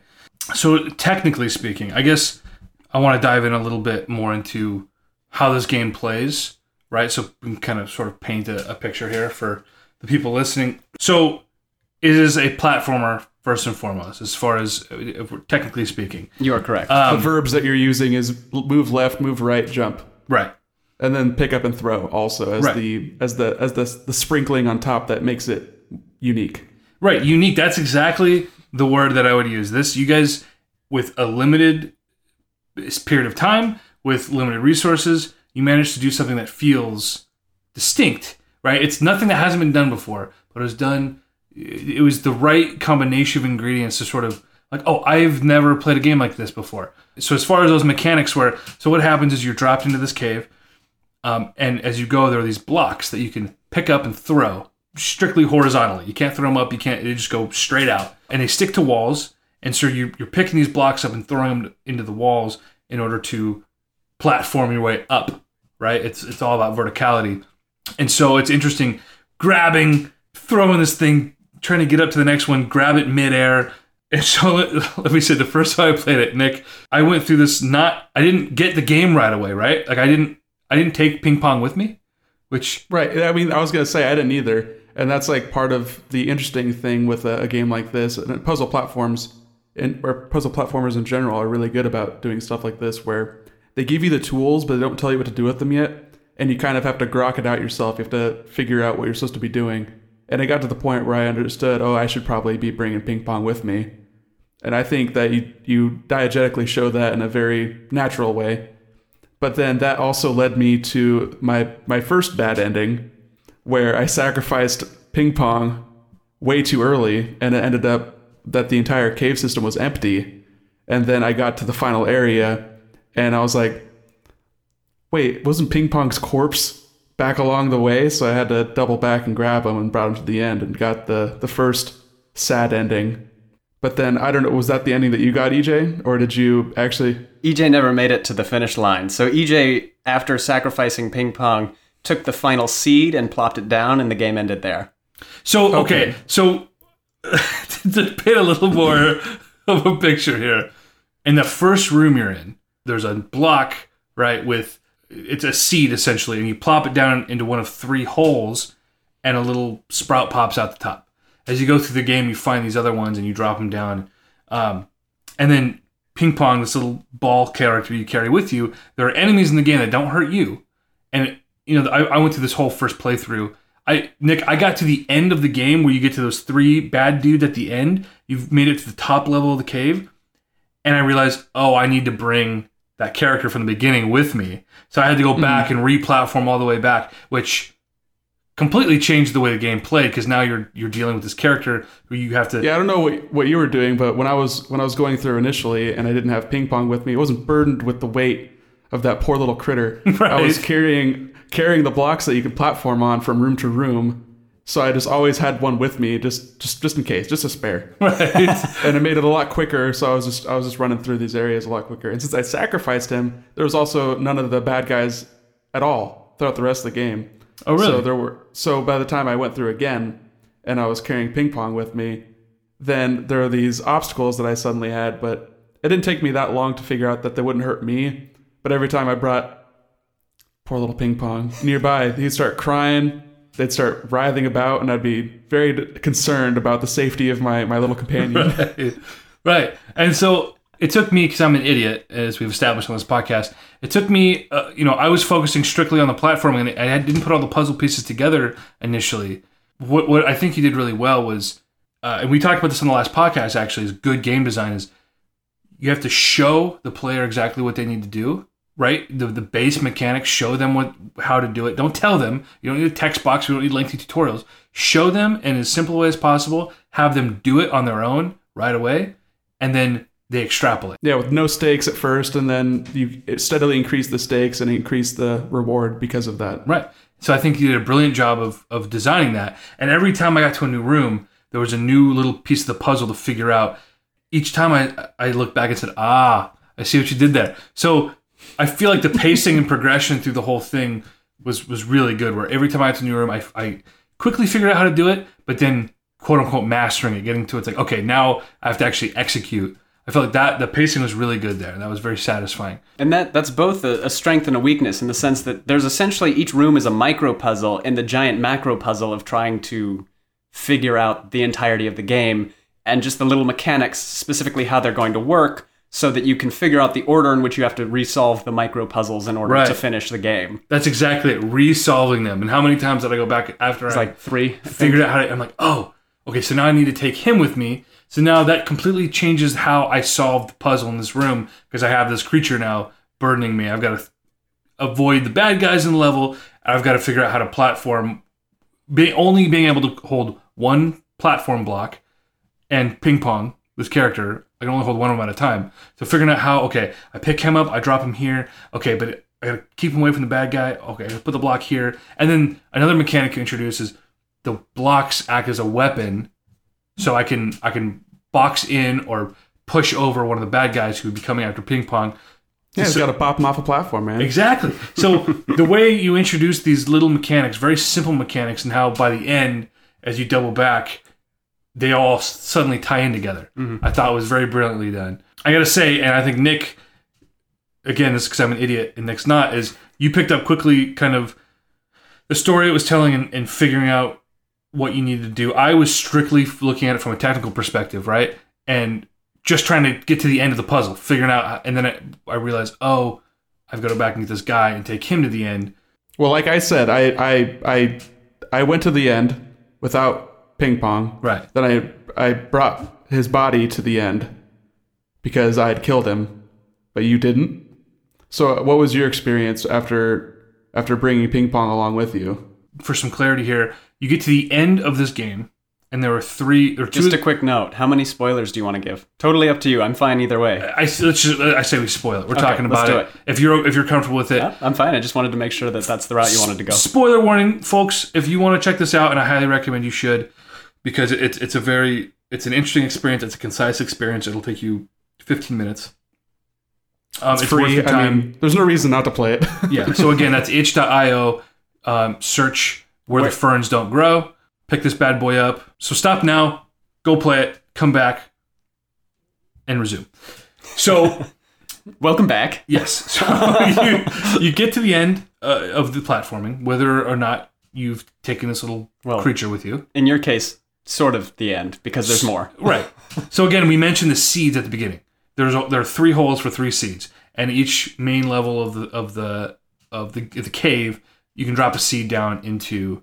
So again, what I did was I got to the end with ping pong, and you meet these three. Uh, you know, I'm not sure what they are. The fucking arbiters of death. I don't know. I don't know what what are these weird these weird the uh, scions of adult responsibility. yeah, right. Just- And they said so. The first time I got there, and they said, w- Milo, run what they said. Something about a trade The or first a time, sacrifice. The first time that you show up, they say, "What have you to offer us?" okay, right, right. And so the second if, you're time I not, show if up, if you're not holding ping pong, yeah. right. Second time I show up ping pong, and they say, "Oh, a bargain." Just to lay out the scene a little bit, you've got the three, as they're calling them, the arbiters of death on the left. You enter in from the right, tiny little room, and in front of the arbiters of death is a seed. There's a giant one blocking the exit, so you can't take the seed and drop it like you could with the other two. You, uh, they're they're blocking your way. If you take the seed out of that room, it just withers and respawns back in that first room. And so you're you're blocked by them. You bring in ping pong, and there's the seed in front of you, and then they say a bargain. So my, my my initial thought was, can I knock these guys off? Can I kill them somehow? So I'm throwing the seed at them. I can't. I don't know what to do. So I just I give them ping pong. Apparently, they disappear. I drop the seed in. I thought ping pong was still alive. He dropped onto the second level. I dropped to the first level. And I was like, oh, I can't go back and get him. But I dropped the seed in. The plants grew, and the game was over. I thought the game was over. So Nick, you didn't get that. No, that was my second ending. That was your second ending. Yes. So there's a my there's first- a, a third ending. Yes, yes, and no. Well, the first, I don't know if it, if you would consider it an ending. It was a soft ending. Was I I sacrificed ping pong to the first uh, baddie I saw because I saw it shown in the room before, and I was like, oh, that's how you get rid of them. So I just did it, and then went through the rest of the game, jolly old whatever. Wasn't even worrying about the the seeds and the other parts because the room you start out in has the two seeds, and the first one you plant grows ping pong, and the second one you plant is just oh, it just shows a little little little sproutling. So I just ran through the rest of the game, and I got to a fountain with a light shining in the middle, and nothing was happening. And it was like a endless loop thing where you run out the right and you show up in a screen on the left side, and then you run through the right side and you show up on the left. side, You know.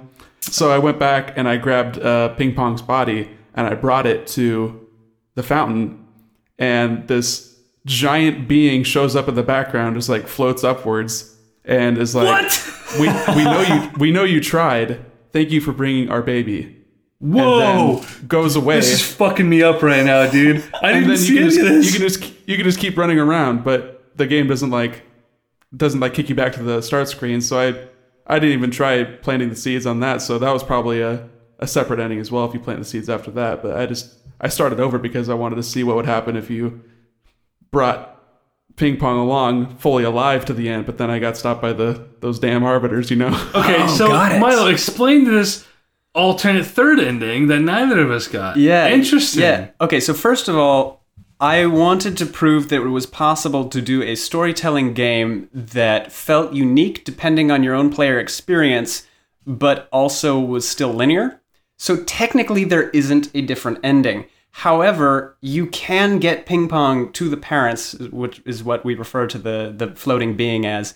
You can get ping pong to the parent alive. That is entirely possible. I didn't even see the parents at all. Yeah. So this is wow. We'll have okay. to go back and show you. Wow. very interesting. I was like, mission accomplished. We both experienced very different things Yeah. while still sort of getting the the idea of, of this mood and this feeling that you're trying to convey. That's very interesting. So so continue. What is this? How do we get the ultimate, the perfect ending? Get ping pong to his parents alive. get get ping pong to the parents alive. I- I'm not going to tell you how to do Oh shit! Okay, all right. So this is not a spoilery podcast. apparently, that that said, having watched you play and hearing Nick your story, I do have one design change that I'm going to shift that's going to make it hopefully a little bit clearer okay. as to how to accomplish that because I want people to be able to do that, but I don't think I've actually seen a single person solve it except for maybe one friend who was also a playtester, so he doesn't really hmm. count. Okay. So it's interesting how, I mean, I, I had a, a nice experience with it. I was impressed with a lot of the things you did. I was telling you earlier, I'm very proud of this this thing that you made, especially seeing when you came from Mountaineer, which was obviously you know 48 hours, very rush. But hearing kind of what you want to do with video games and seeing you go back and six months later, it's like leaps and, and bounds, right? so that that was awesome. And you actually programmed this game yourself, so that's like that's something that you hadn't done before, right? Or had you messed around with much programming? I've done bunches of tiny programming projects, but I do not consider myself a programmer. I'm more Right. interested in design, but I am capable of scripting. So and, and right. clearly of making an entire minigame. So you you were the sole scripter. What what what what's the word I'm looking for? Coder, That's programmer. Coder, programmer. I mean, Yeah, so let, let me just talk about what we what we did. Um, I Isabel did all of the concept art, all of the animation, and all of the writing. Though that was a little bit more collaborative. For me, I did the programming, the core systems design, and by core systems design, I mean like the gameplay and the game rules and all that. I did the uh, story structure and how the story unfolds. Again, really wanting to explore how games how games tell stories because I we can talk about that later. But they they're going to tell stories way different than we're used to thinking of a story, and it's sort of like ninja storytelling. But ask me about that when we're done here. Okay. um, and then I did the the audio effects, which are the they're using free sound effects at, at their base level, but then I threw them into Audacity and mixed and paired different ones, and then threw on different audio effects to create that sort of experience that Right. that we wanted. What our Right. vision for that was. Yeah, we didn't have recording tools to go out and capture live sound effects, and in three weeks you just don't have time. No, but that's interesting Right. to see how these constraints led to something that otherwise you would have never done, right? And again, like Nick said, the sound design I think was was perfect for the the feel and the vibe you're going for, and seeing kind of how you took these resources and and transformed them is is awesome. So so yeah, like Nick said, I mean, for a two person team, for having coded this entire thing yourself. Again, after and last time we talked, you said specifically, I don't want to be a programmer. I want to, you know, I want to, I want to be a creative. I want to be a project director, right? I want to, I want to have my hand in all these little things, but have a team of people I trust who, you know, specialize and can help me bring this vision to life and tell these stories. And so to see you just say, I'm going to grab this by the balls and we're going to have to do it ourselves, like that's huge. Yeah, it's very important to me to understand what goes into each of the different roles on a team. Uh, we were talking over dinner actually how that can really screw up project management. Oh yeah. Uh, I, this this game was actually created using agile software development. So we had we had a burn down chart. We had uh, uh, we had the Scrum board, and every I was tracking every every day that we were doing work because it it was originally a two week game jam, and so we were trying to create that on schedule. And we did to some extent, but the version you played had a couple of extra tweaks that I added in after a third play test that happened after the game jam had ended.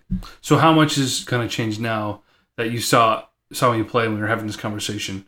There's only one thing that I'm going to change. Okay. Are you, are you allowed to divulge what this is? I'm going to place another No, mushroom. because he doesn't want to tell us how to how to get the good ending. the mushroom. I'm going to place another mushroom. The mushrooms are important.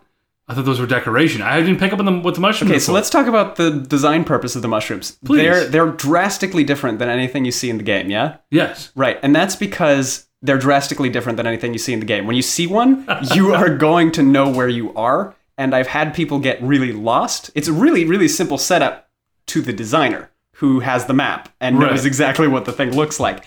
But I was playtesting it and some people got lost. And so we, we added these little mushrooms in certain key areas that when you see that, and I know that this works because you walked back into the room, like, oh, I've been here before, damn it. Okay. Yeah. Okay. See, it's that- subtle. I didn't. I mean, obviously, in retrospect, I'm like, oh, that makes total sense, Right. Because I did exactly what it, you intended it to do. But I, I kept thinking, like, I can't pick these up. I can't consume these. You know, obviously, my entire life I've been taught that you consume mushrooms in video games for some sort of power up. Okay, That's true. It makes you bigger. yes, and these did nothing but confused me. But now it all makes sense. Yeah, they're they're markers. They're to help you orient yourself. okay. And I will be adding one more to make that final puzzle a little bit clearer. I think it'll both uh, give you a clear goal of where you where you need to go, and also sort of draw a connection that will hopefully point out which skills you've already learned and just need to apply in a different in a different room. Right. Fascinating, Milo. it's just uh, kind of seeing the man behind the curtain and being like, duh. Right? Yeah. Like, that's me. But, but when you're playing it, you're just kind of immersed in the game. Right. And, and kind of focusing on what's in front of you. And so now I'm like, oh, that, that makes so much sense. And I feel like an idiot. Right? I just now I can just imagine what, what were you thinking watching me fumble around this game world Oh. trying to figure it out? Mainly, I was thinking, crap, I didn't do my job as a designer.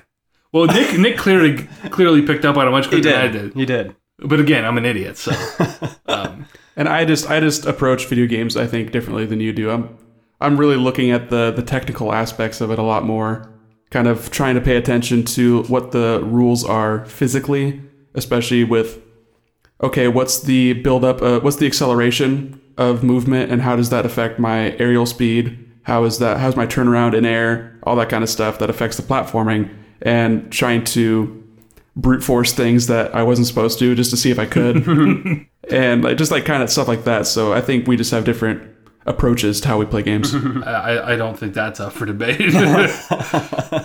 so so technical stuff aside, from a storytelling perspective, in one way, making you have to make a linear game, but you're telling a very non-linear story. Mm-hmm. You have different endings. You have different ways to achieve. It's it's multiple different paths to the same ending, unless you just go plant all the seeds, in which case, game over. Isn't that interesting? This is very analogous to to life, right? Yeah. Like we've all we, there, there's some goal here, but there are all these different possibilities for an ending here, and sometimes, sometimes unfortunately, things end before you want them to. And yeah, that's video games, right? I mean, yeah, right. It's I mean- player agency and the choice to either win or fuck it all up and fuck it all up. I I like this this kind of storytelling a lot more than your typical kind of trying to be a, a movie facsimile kind of story, where I think uh, uh, the prime example that keeps jumping into my head is something like Hyperlight Drifter. I was just gonna where say. There isn't a story. Like it's not a something that happens and then that happening is told to you. It's just you are this person and you're doing these things and then those things happen. And it's not it's do not show. So it's very different than what the typical kind of storytelling is show me don't tell me. It's let me do it and then that's the story. So it's I can only imagine how difficult that could be from a planning perspective and say, okay, so I've got this concept and these feelings that I want people to feel. It's almost like writing an album musically and then just I not lyrically telling the story, but the sounds that a violin makes or a, drum makes or a guitar makes and having that impart that sadness or joy or anger and just it's very high concept and I appreciate that kind of storytelling a lot more in video games. Video games has to be one of the most difficult mediums however you split it right? Because you're you're trying to tell these stories with through every kind of medium. We've got music and we've got text and we've got so as a designer to not only pay attention to okay technically how is this game going to play but then how are we going to create this atmosphere? And how are we going to use both of those to create the parameters of a of a game world and then let the player discover it themselves and take it like it seems impossible to me And how do we tell this story to Nick? And how do we tell this story to EJ? Two and how do we tell this story to very different people? Yes. And it's that's yeah. And how do we make it fun? Yeah, That- right. That's also Right. something we haven't talked about. Is is it fun? Yeah. Is it an enjoyable experience? that, you know, and so that's it. Just seems like an impossible ta- task on all accounts. And so you must have a very unique perspective on obviously what it's like to develop a game and what goes into it. And so this made you appreciate the games that you play on a different level. Yes and no, in that uh, I've said that so many times on this podcast. There's a lot of Very ambivalent today, Milo. Yeah. get it together. can't I can't Pick a side. all all the food in my belly can't pick sides. Anyways, the EJ fed me, and so I'm very happy, and that's why I'm willing to do this podcast with him. You guys have ten minutes before I fall asleep on this table. I'm carved out. So Right. Anyway. A lot of why the AAA gaming industry is the way that it is makes a lot of sense to me now. And also, it's so many of the decisions are made based on money. I mean, if we just like cut through all of the bullshit and just get straight to it, it's because of money. right. Uh, whereas if you go and look at a lot of, say, Nintendo games, whether or not you're a Nintendo fan, they don't really make games for the sole purpose of of it's a crap ton of money. I mean, the gaming industry has per- uh, surpassed film as far as gross revenue goes. It's just skyrocketing, and so these massive companies will will take to game development as as a money making venture, which it's gonna make a lot of money. Isn't it a video games is now a 130 billion dollar industry? That's the number I just read. Nick, can you verify? You're a fact man. Sounds about right. It could be more. I'm not sure. like that's an absurd yeah, amount I of mean, money. serving the lowest common denominator, you say it surpassed the movie industry, and people are very critical about that's what the movie industry has been doing. It's just remakes of 80s movies that were successful. so it makes sense that the the biggest companies in the world have to make these games that make money. But I mean, like you like you said, with uh, these big companies making these very broad games, I do want to commend some of the uh, initiatives that those companies also partake in, Absolutely. and showing that they're still creators, and you still get EA published indie games, and you still get UbiArt games, you still get Activision made a goddamn Crash Bandicoot remake, and they did, were not they didn't have to do that, Yeah. Yeah. and it was very successful for them. That's great. You also get some really beautiful AAA games. Um, I'm really personally fed up with all the violence in video games. I think that it's it's just like yes, I've seen it. I get it. We're creative. We can make killing things feel really good. What Right. what now? Yeah. right? um, and there are, there are some games that do that in the AAA sector, such as The Last Guardian. Uh, really, really wonderful example. And I know a lot of people find it frustrating for its controls and its um, frame rate issues and a couple of other reasons like that. Uh, managing Trico, the bird dog cat. That said, it's also something that's never been done in a video game, and for that, I, it has my undying respect. Would have been Right. really sick on the PS2. it would have Would have been. been really sick. It was supposed to come out then on the PS3, and then it got slated for PS4. No, I understand yeah, what like, you're saying. yeah, it though. was showed at like E E3 2007 or something. Right. A long time ago, yeah. Definitely still making PS2s in 2007. Well, I mean, Shadow of the Colossus came out 2006, I think, on PS2. wow.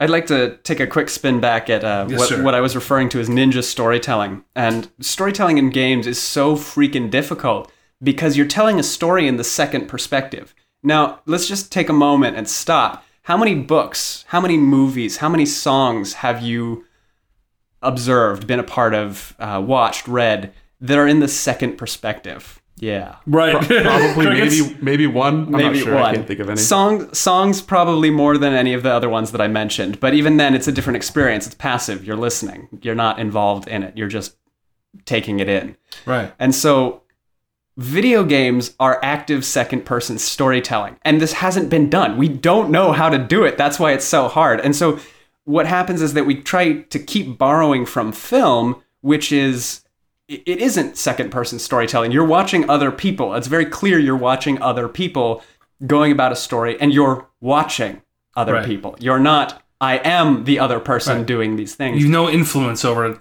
what is happening. right. Hey, there is that one first person movie, the Hardcore Henry or whatever that was called. Remember that? With the GoPro? All right. The ex- exception to the rule. Nick. Just saying, there's one. You're being pedantic. That's my job. Mission accomplished. This has been the Console Crusade podcast, everybody. We will catch you next week.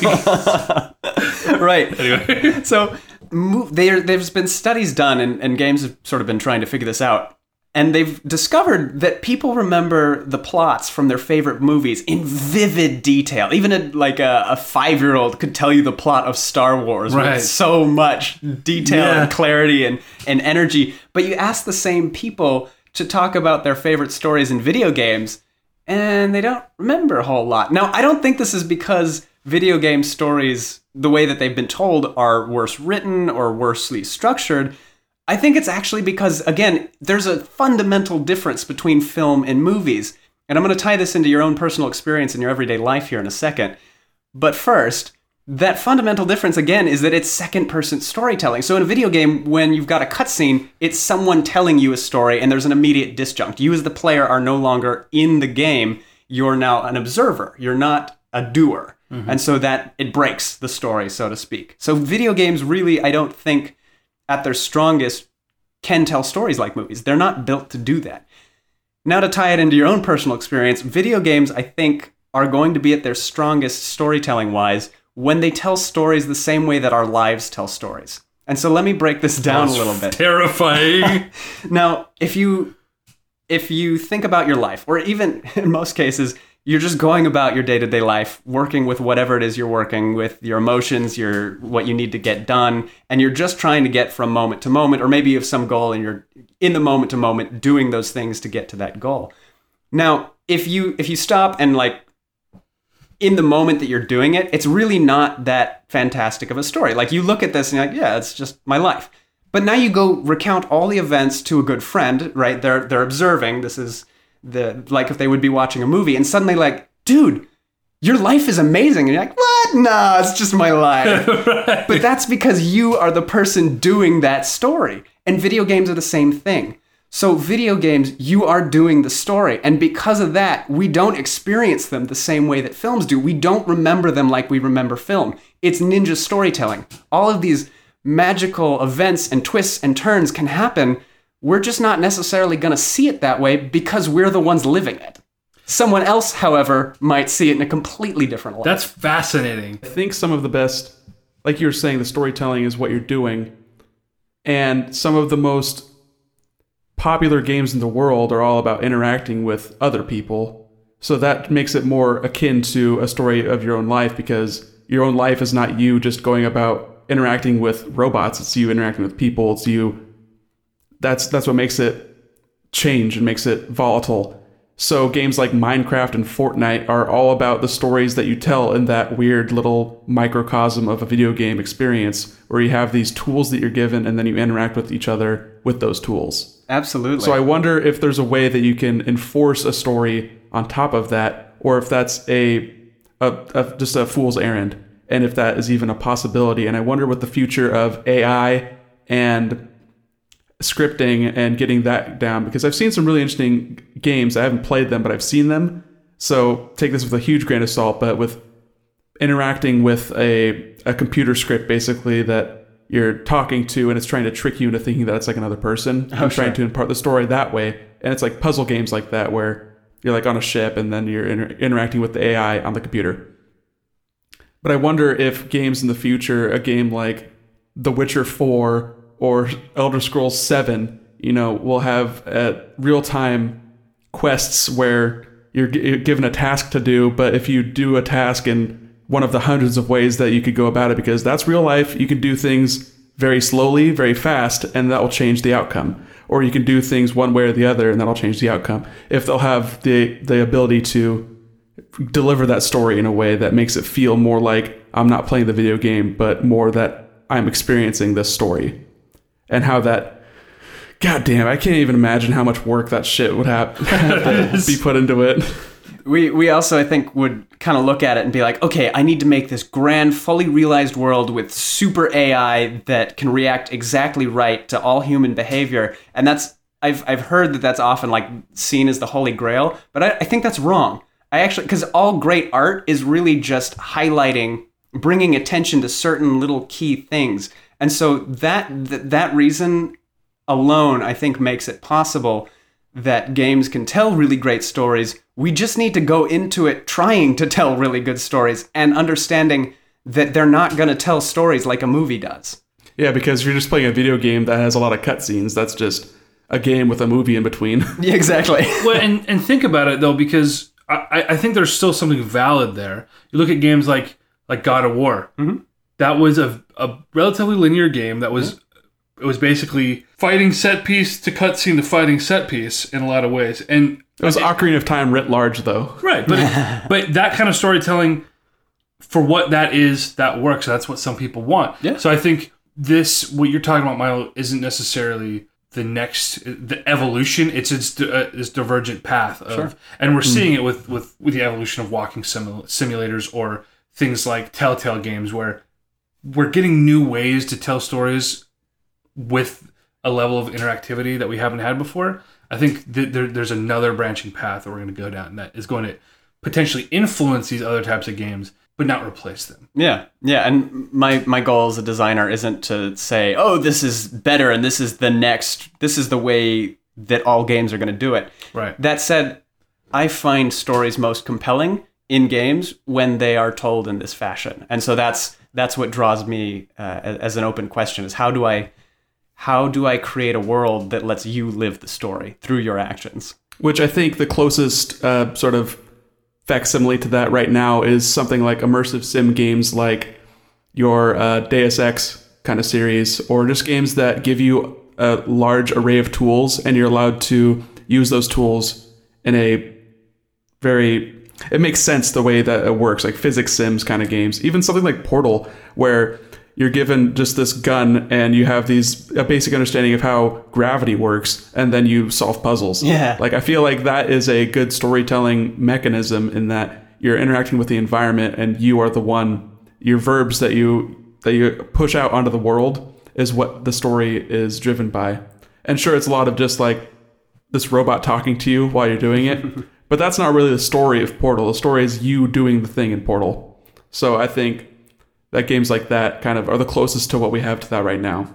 I also think Half Life does a particularly good job of this. I haven't played Half Life 2 or any of the episodes, but the first one I, I was playing just recently, and it does this remarkably well. And it, it amazes me that this got done so early, and this is still a question of like, is this even possible? Because it is possible. We've done it. We just haven't really elaborated on it, I think. I think yeah, I think those are just they're just they take a lot of work and Yeah. they don't make enough they don't make enough money to necessitate them being made. So yes, getting shot in the face and uber realistic blood splatters everywhere typically uh, it corners the AAA market. a little flashier, right? A little easier to to market to the teenagers.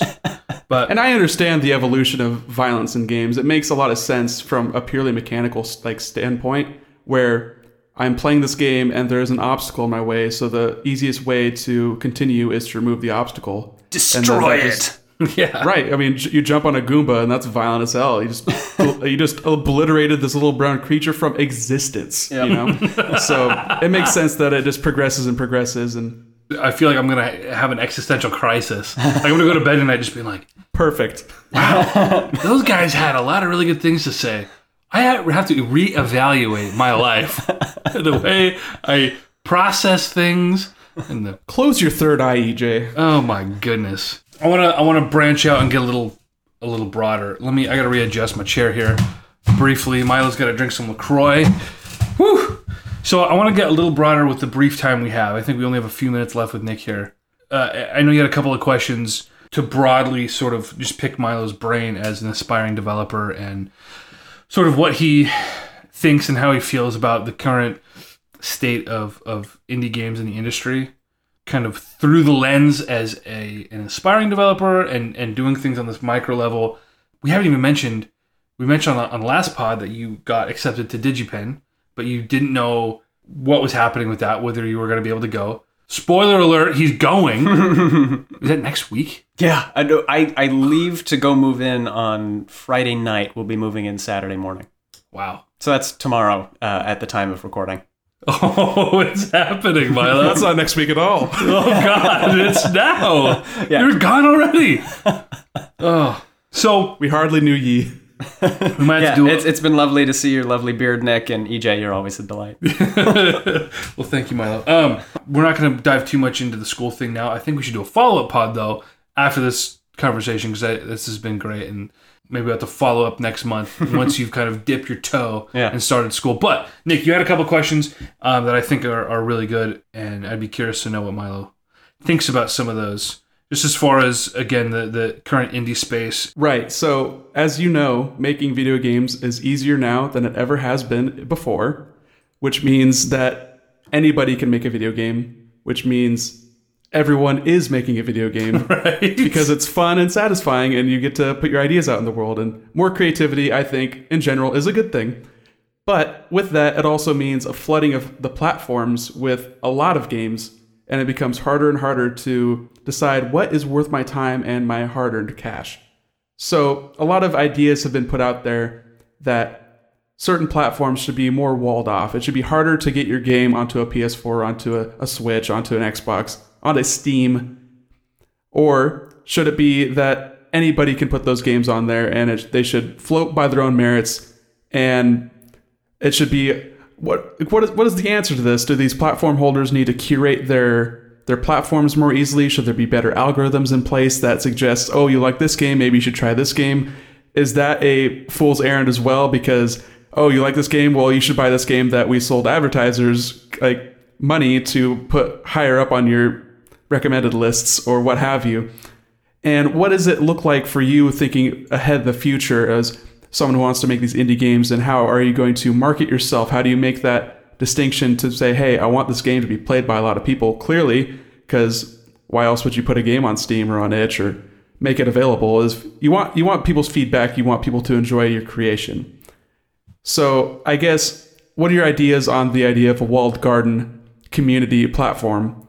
And how does an indie get noticed without just striking gold or getting some YouTuber to stream their game or paying out the nose for advertisement or a publisher picking it up. I mean, it's just that's a complicated series of questions, and I'm sorry, but I've got a lot of ideas and thoughts about this, and I just wanted to get some of your input because you're actually doing the thing. Sure.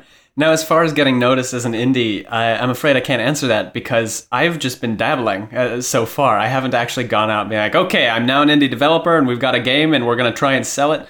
So as far as that goes, I, I, I don't have an answer outside of I think the singular most important game development skill to have is marketing and luck. Right, and even just networking, I would imagine would be huge for that, and that's why you get these huge conferences like E3 and GDC and Gamescom and Tokyo Game Show. It's so these people can meet each other because these games are being made by people, just hidden behind the the face of a logo and a mm-hmm. brand and a, and a corporate entity. You know, I find it interesting how like you you posed the question like should it everybody just have access to everything and and and these games will just the cream will sort of rise to the top as they say. And I think that is the answer. Like it's good that this the platform is more ubiquitous and people are able to create however they want to create. I remember having this conversation uh, about music 10, 15 years ago where holy shit, anybody can just record an album in their garage now. And with back when MySpace was big and now we've got Spotify and iTunes, it's it's as easy as clicking a button to get your stuff out there with everybody else. Is that a good thing? Is that a bad? It's, it's a good thing. The cream will rise to the top. Nick, you, you posed an interesting question with the advertiser. That I think gets murky. I'm of the mind that that whether it's the platforms being more discerning in what they allow on their platforms, right? So Steam not letting certain games if they don't meet whatever requirements. I don't know what those requirements would be. Hopefully, it wouldn't be a budget thing. That I mean, that would be awful, right? That that's a shitty way of gatekeeping these creations. But I think right the way it works right now is is the good games do get noticed, and maybe maybe this is anecdotal, and you look at you know for every uh, Stardew Valley, right? One guy in his bedroom for a decade gets lucky on the internet, and now it's the biggest indie game. Freaking Well, he ever. didn't just get lucky; he worked his ass off for like ten years. No, like no, no, no, no. Again, but there are a lot of people who work their ass off for a lot of years and just continue working their ass off for a lot of years. Right? He got lucky in that he got noticed and le- had had not luckily, but he had worked hard to build something worth noticing. Mm-hmm. Right? So it's kind of a, a two sides to it here. But in a way, the current system, I think, that's how it works. If if you have something worth playing, people are going to find it. Um, is that going to always be the case? As again, as Nick said with the advertise, if it's like you know, intentionally now we're, we're locking people out from ever having, there's no level playing field. If you don't have money, you're never going to get noticed. But things, I think companies like what Nintendo's doing with their Nindies, where they're all about pushing these games and, and raising awareness for these games. And obviously, it's mutually beneficial here. They've got the, a perfect platform for it, so they want to push these things. But, you know, that's great for these developers who now have a, a voice that they never would have otherwise had because there's this company who really wants as many of these, you know, tiny indie games as possible. Nick, I don't know what, what your thoughts are on this. I think the way things are going now, it kind of works and it makes sense. Uh, I'm sure there are plenty of issues I'm totally unaware of because I don't develop games and I'm not in the industry. So I might eat some crow if, if one of our listeners says, well, actually, this is what's wrong with the industry and here's why. Well, I think it just it gets messy just overall. Like I just think back to there. This happened recently. There's that uh, game Donut County that's been shown at different like PAXs for the past few years, and it's like it's sort of similar to Katamari Damacy, where you're instead of rolling up a big ball, you're making you're controlling a hole in the ground, and as you drop things into the hole, the hole gets bigger, and you're just trying to drop bigger and bigger things into this hole in the ground. But then that game got copied by some like conglomerate in China and is on mobile right now. And that game hasn't, and the original game that's been shown has, isn't even co- come out yet. So there's a bunch of different things that are just problems in general. And idea theft obviously is a bad one.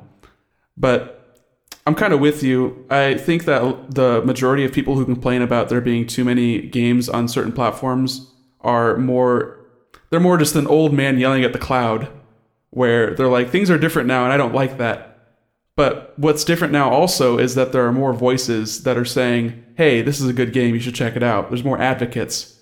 And I think that's important as a consumer to choose which advocates you want to follow. And I think that clearly benefits the lar- like the large companies more because they're going to get the coverage no matter what. based on ad deals and also based on they have millions of customers already, and it behooves the advocates to talk about those things. So you, you your ma- major like gaming news outlets, no matter what, like people complain, oh, Call of Duty gets too high of a score every year. Well, it's because it's a great game, and they're going to cover it no matter what because millions and millions of people play those games, so they're going to be looking for that coverage. So it's a cyclical kind of thing where they each benefit the other. But with an indie game, like the most you're going to hear about a game might be its review score or listening to it on a podcast or maybe some YouTuber is taking upon himself to find like one hidden gem that's on on the Switch each week. And they're not getting paid to do that probably. Like they might get $10 of ad revenue and that pays for the game, but they're doing it cuz they just love talking about stuff and more people are plugged in than ever before. And it's just a very difficult different landscape than 15 years ago where indies weren't nearly as predominant and the game landscape was just hey there's these 10 games that came out this month and not the 100 that came out today No, and I don't know. Again, I, I, I am not qualified to even presume to have an answer. Right? My arms are on the table again. I just get, Bad EJ, like- bad. I keep doing that. This is gonna be fun to edit. That's dense, Nick. i'm sorry i've got a lot of thoughts Oh, that's, that's great. They're very interesting. Thank you for sharing. Overwhelming, Nick. I'd like to add one more one more piece to that. I absolutely love that it's that game development is now accessible to so many people because I think oftentimes people can sort of get blocked out of of certain industries based on financial things and this and that and the other. But with so many websites that allow publishing, like itch.io, and so many different voices that need to be heard if we're going to actually listen to each other in a in a country that could really use some listening. Uh, this is a wonderful thing to have so many people here making so many games. The flip side of that, of as we've mentioned, is is quality and like what's actually worth your time and that sort of a thing. And this is why I'm very appreciative of a lot of what the main like AAA developers do. And goes back, I think it was in the 80s when Nintendo actually had to go save the gaming industry by creating Nintendo quality standards. because what was happening was all those people had access to game making and they went and they made games and they all got released and all, there were all these like crappy games on the market and clones and no one could keep track of it and so Nintendo was like no you've got to pass our qualifications if you want to get on our system. And then we got much higher quality games because of it. And so I, I hmm. like I like the temperance of that. But of course you can start running into some some issues with getting noticed and and depending on who's holding what the qualifications are you could potentially run into stuff like that uh, I, I may or may not have mentioned on, on this podcast before, but I'm deeply interested in running a AAA game company myself, uh, and I I'm lucky to be both young and naive enough to be just stupid enough to not really know what goes into that, and also just stupid enough to want to do it anyways. the perfect razor's edge exactly. right. and so going into something like that, I'd love to start my own AAA company that can also find the the types of creators that resonate strongly because it's it's not really my goal as a game developer to sell a game to everyone. It's to sell a game to the right people, to the people that uh, want games that talk about our lives, that really get us to dig into maybe some of the things we don't always want to look at in our own lives. Because to me, those are always the most life changing works of art. And I think there there is a growing like space in the market for that. I mean, Microsoft just bought Ninja Theory at e, like it was announced at E3 two months ago. So I feel like like studios that can make high quality, high budget games that aren't necessarily clinging to the same mold of what we're used to. They're not the lowest common denominator kind of seeking games. I think those will have a growing place in the the industry and the market as a large as a whole. Milo, before we go, we we we'd never wrap back around to this. My elbow's on the table again. You look right at it, man. He just lasered in on it. Um, tell us what Where the Ferns Don't Grow is about. Not Nick and I. I'm sure we both have two different interpretations based on the experiences we had, which were two relatively different experiences. But just because we didn't touch on this, what what is the story you're telling? and and how do the decisions that you made in developing the game the mechanics, the atmosphere. How and why did those play into the the story? First and foremost, as I mentioned earlier in this podcast, Where the Ferns Don't Grow is really a game about taking responsibility for your life. And I don't mean that in like, oh, I'm a free spirit, I don't need to do the dishes or what have you. I mean that Me. yes. I mean that we all have these beautiful, beautiful lives to live. And so often we throw those by the wayside because we're we're sort of run by our thoughts a lot of the time, right? There's uh, I don't know, Sally dumped me when I was 12 and because of that I refused to buy popcorn because she really liked popcorn and you know these things build on each other and suddenly you hate the world because Sally liked popcorn and it's just ridiculous. right, right, Right, and we get so- caught up in the minutia of these little things that on their own don't matter, but the way they snowball impact our lives, and and so it's hard to sort of look at that bigger picture. Right. And so really this game is about uh, what what would it be like if you didn't put in the work for your own life. And and of course this is done metaphorically through putting in the work of of discovering where where ping pong goes and getting ping pong home. Uh, what if what if you didn't do the work in your life that you needed to work past any of the any of the the stuff that you're holding on to internally? What if you didn't do the work? And EJ, as, as you saw, wasn't very satisfying. I did plenty of work. I just it was not directed appropriately. Apparently, I worked my ass off getting that, and then I planted all these seeds. Talk about metaphor for life. I was planting these seeds, and it led to nothing. Exactly. Exactly. And yet there was there was still something more, right? Net necessary again. Apparently, yeah, yeah. And so it's really about uh, how how deep are you willing to go? How much work are you willing to put into going that deep to live this big, beautiful life that we've been given? So first and foremost, that's what the game's about. Secondly, just I mean, it's a platformer where you throw blocks to jump on things. That's I mean, it could be anything. It's just it's kind of arbitrary. It's it's a means to tell this story which has this underlying subtext, and this is just something that uh, was familiar enough to me where I was like, I could probably make a game about this. yeah. I like that because they're the, the story is the what you do and it's also the why you do. Mm-hmm. Yeah, very much so. And I, again, that's that's really for me. I mean, now we're talking about what makes a good story. All of the stories that are deeply impactful are about subtext. They don't they don't and, and especially the ones that don't lay it out for you. They give you all the pieces, but they don't give you the answer because it's more important that you come to the answer yourself. And a really great story is going to let you do that. Yeah, it has to it has to wink and nudge just softly enough that you think that you thought it yourself. Exactly. Inception. And on that note, oh, that Hans Zimmer just infecting me. That was Hans Low Zimmer. note. Amazing. Is that right? Yeah, Hans Zimmer. Yeah. Wow. Yeah. He did all the Chris Nolan movies. I'm pretty sure. almost positive Amazing. that you're correct. Anyway, it is getting late. I think it's time for us to wrap this up. This has been a very enlightening conversation. Philosophically, I'm way, in way over my head, so I'm gonna eat some ice cream and cry. Uh, gentlemen, thank you for the time. This hopefully will work out in post. I'm gonna edit this thing together, and hopefully everything works with this janky setup. That I just took a picture. I'll, I'll tweet this out to you guys. Find us on Twitter at console underscore crusade. My elbow's on the damn table again, and Milo's hitting me. Damn it, Miles. Kent Pettit. Find me on Twitter at ejiggle. Find Nick at Press Till Death. Milo, where can we find you? Where can where can these fine listeners follow your journey as you go to college and continue to develop video games? Oh shoot, I guess I have to pick one now. Why don't you go look for me on Twitter? I'm Kilo KPH. That's K I L O K P H. Bam. Future developer right here, big time. Current developer, not future developer. Future triple A developer.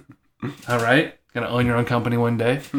I'll be be there to say I remember when. You know? Right, and then I'll hire you. Yeah. Beautiful. I'll do I'll do all your marketing. There you go. All right. This will be a brilliant tag team. Uh, listen, guys, we we didn't do a a listener question thing this week because we are recording well before our our planned recording date. So next podcast, we will definitely be doing that. Send us feedback, questions, concerns, but primarily questions for for listener mail. Criticisms, Yeah. comments, Right. critiques. Right. You could you wouldn't be insulting me on my haircut right now, but luckily none of y'all can see me. I can see. I can. I can question it. Hey. uh, you can email us at feedback at consolecrusade.com. Hit us up. Hit our line. All right. Follow us on Twitter. Don't follow me on Twitter. I'll block you. Follow Nick on Twitter. Follow Milo on Twitter. Milo, thank you for for joining us.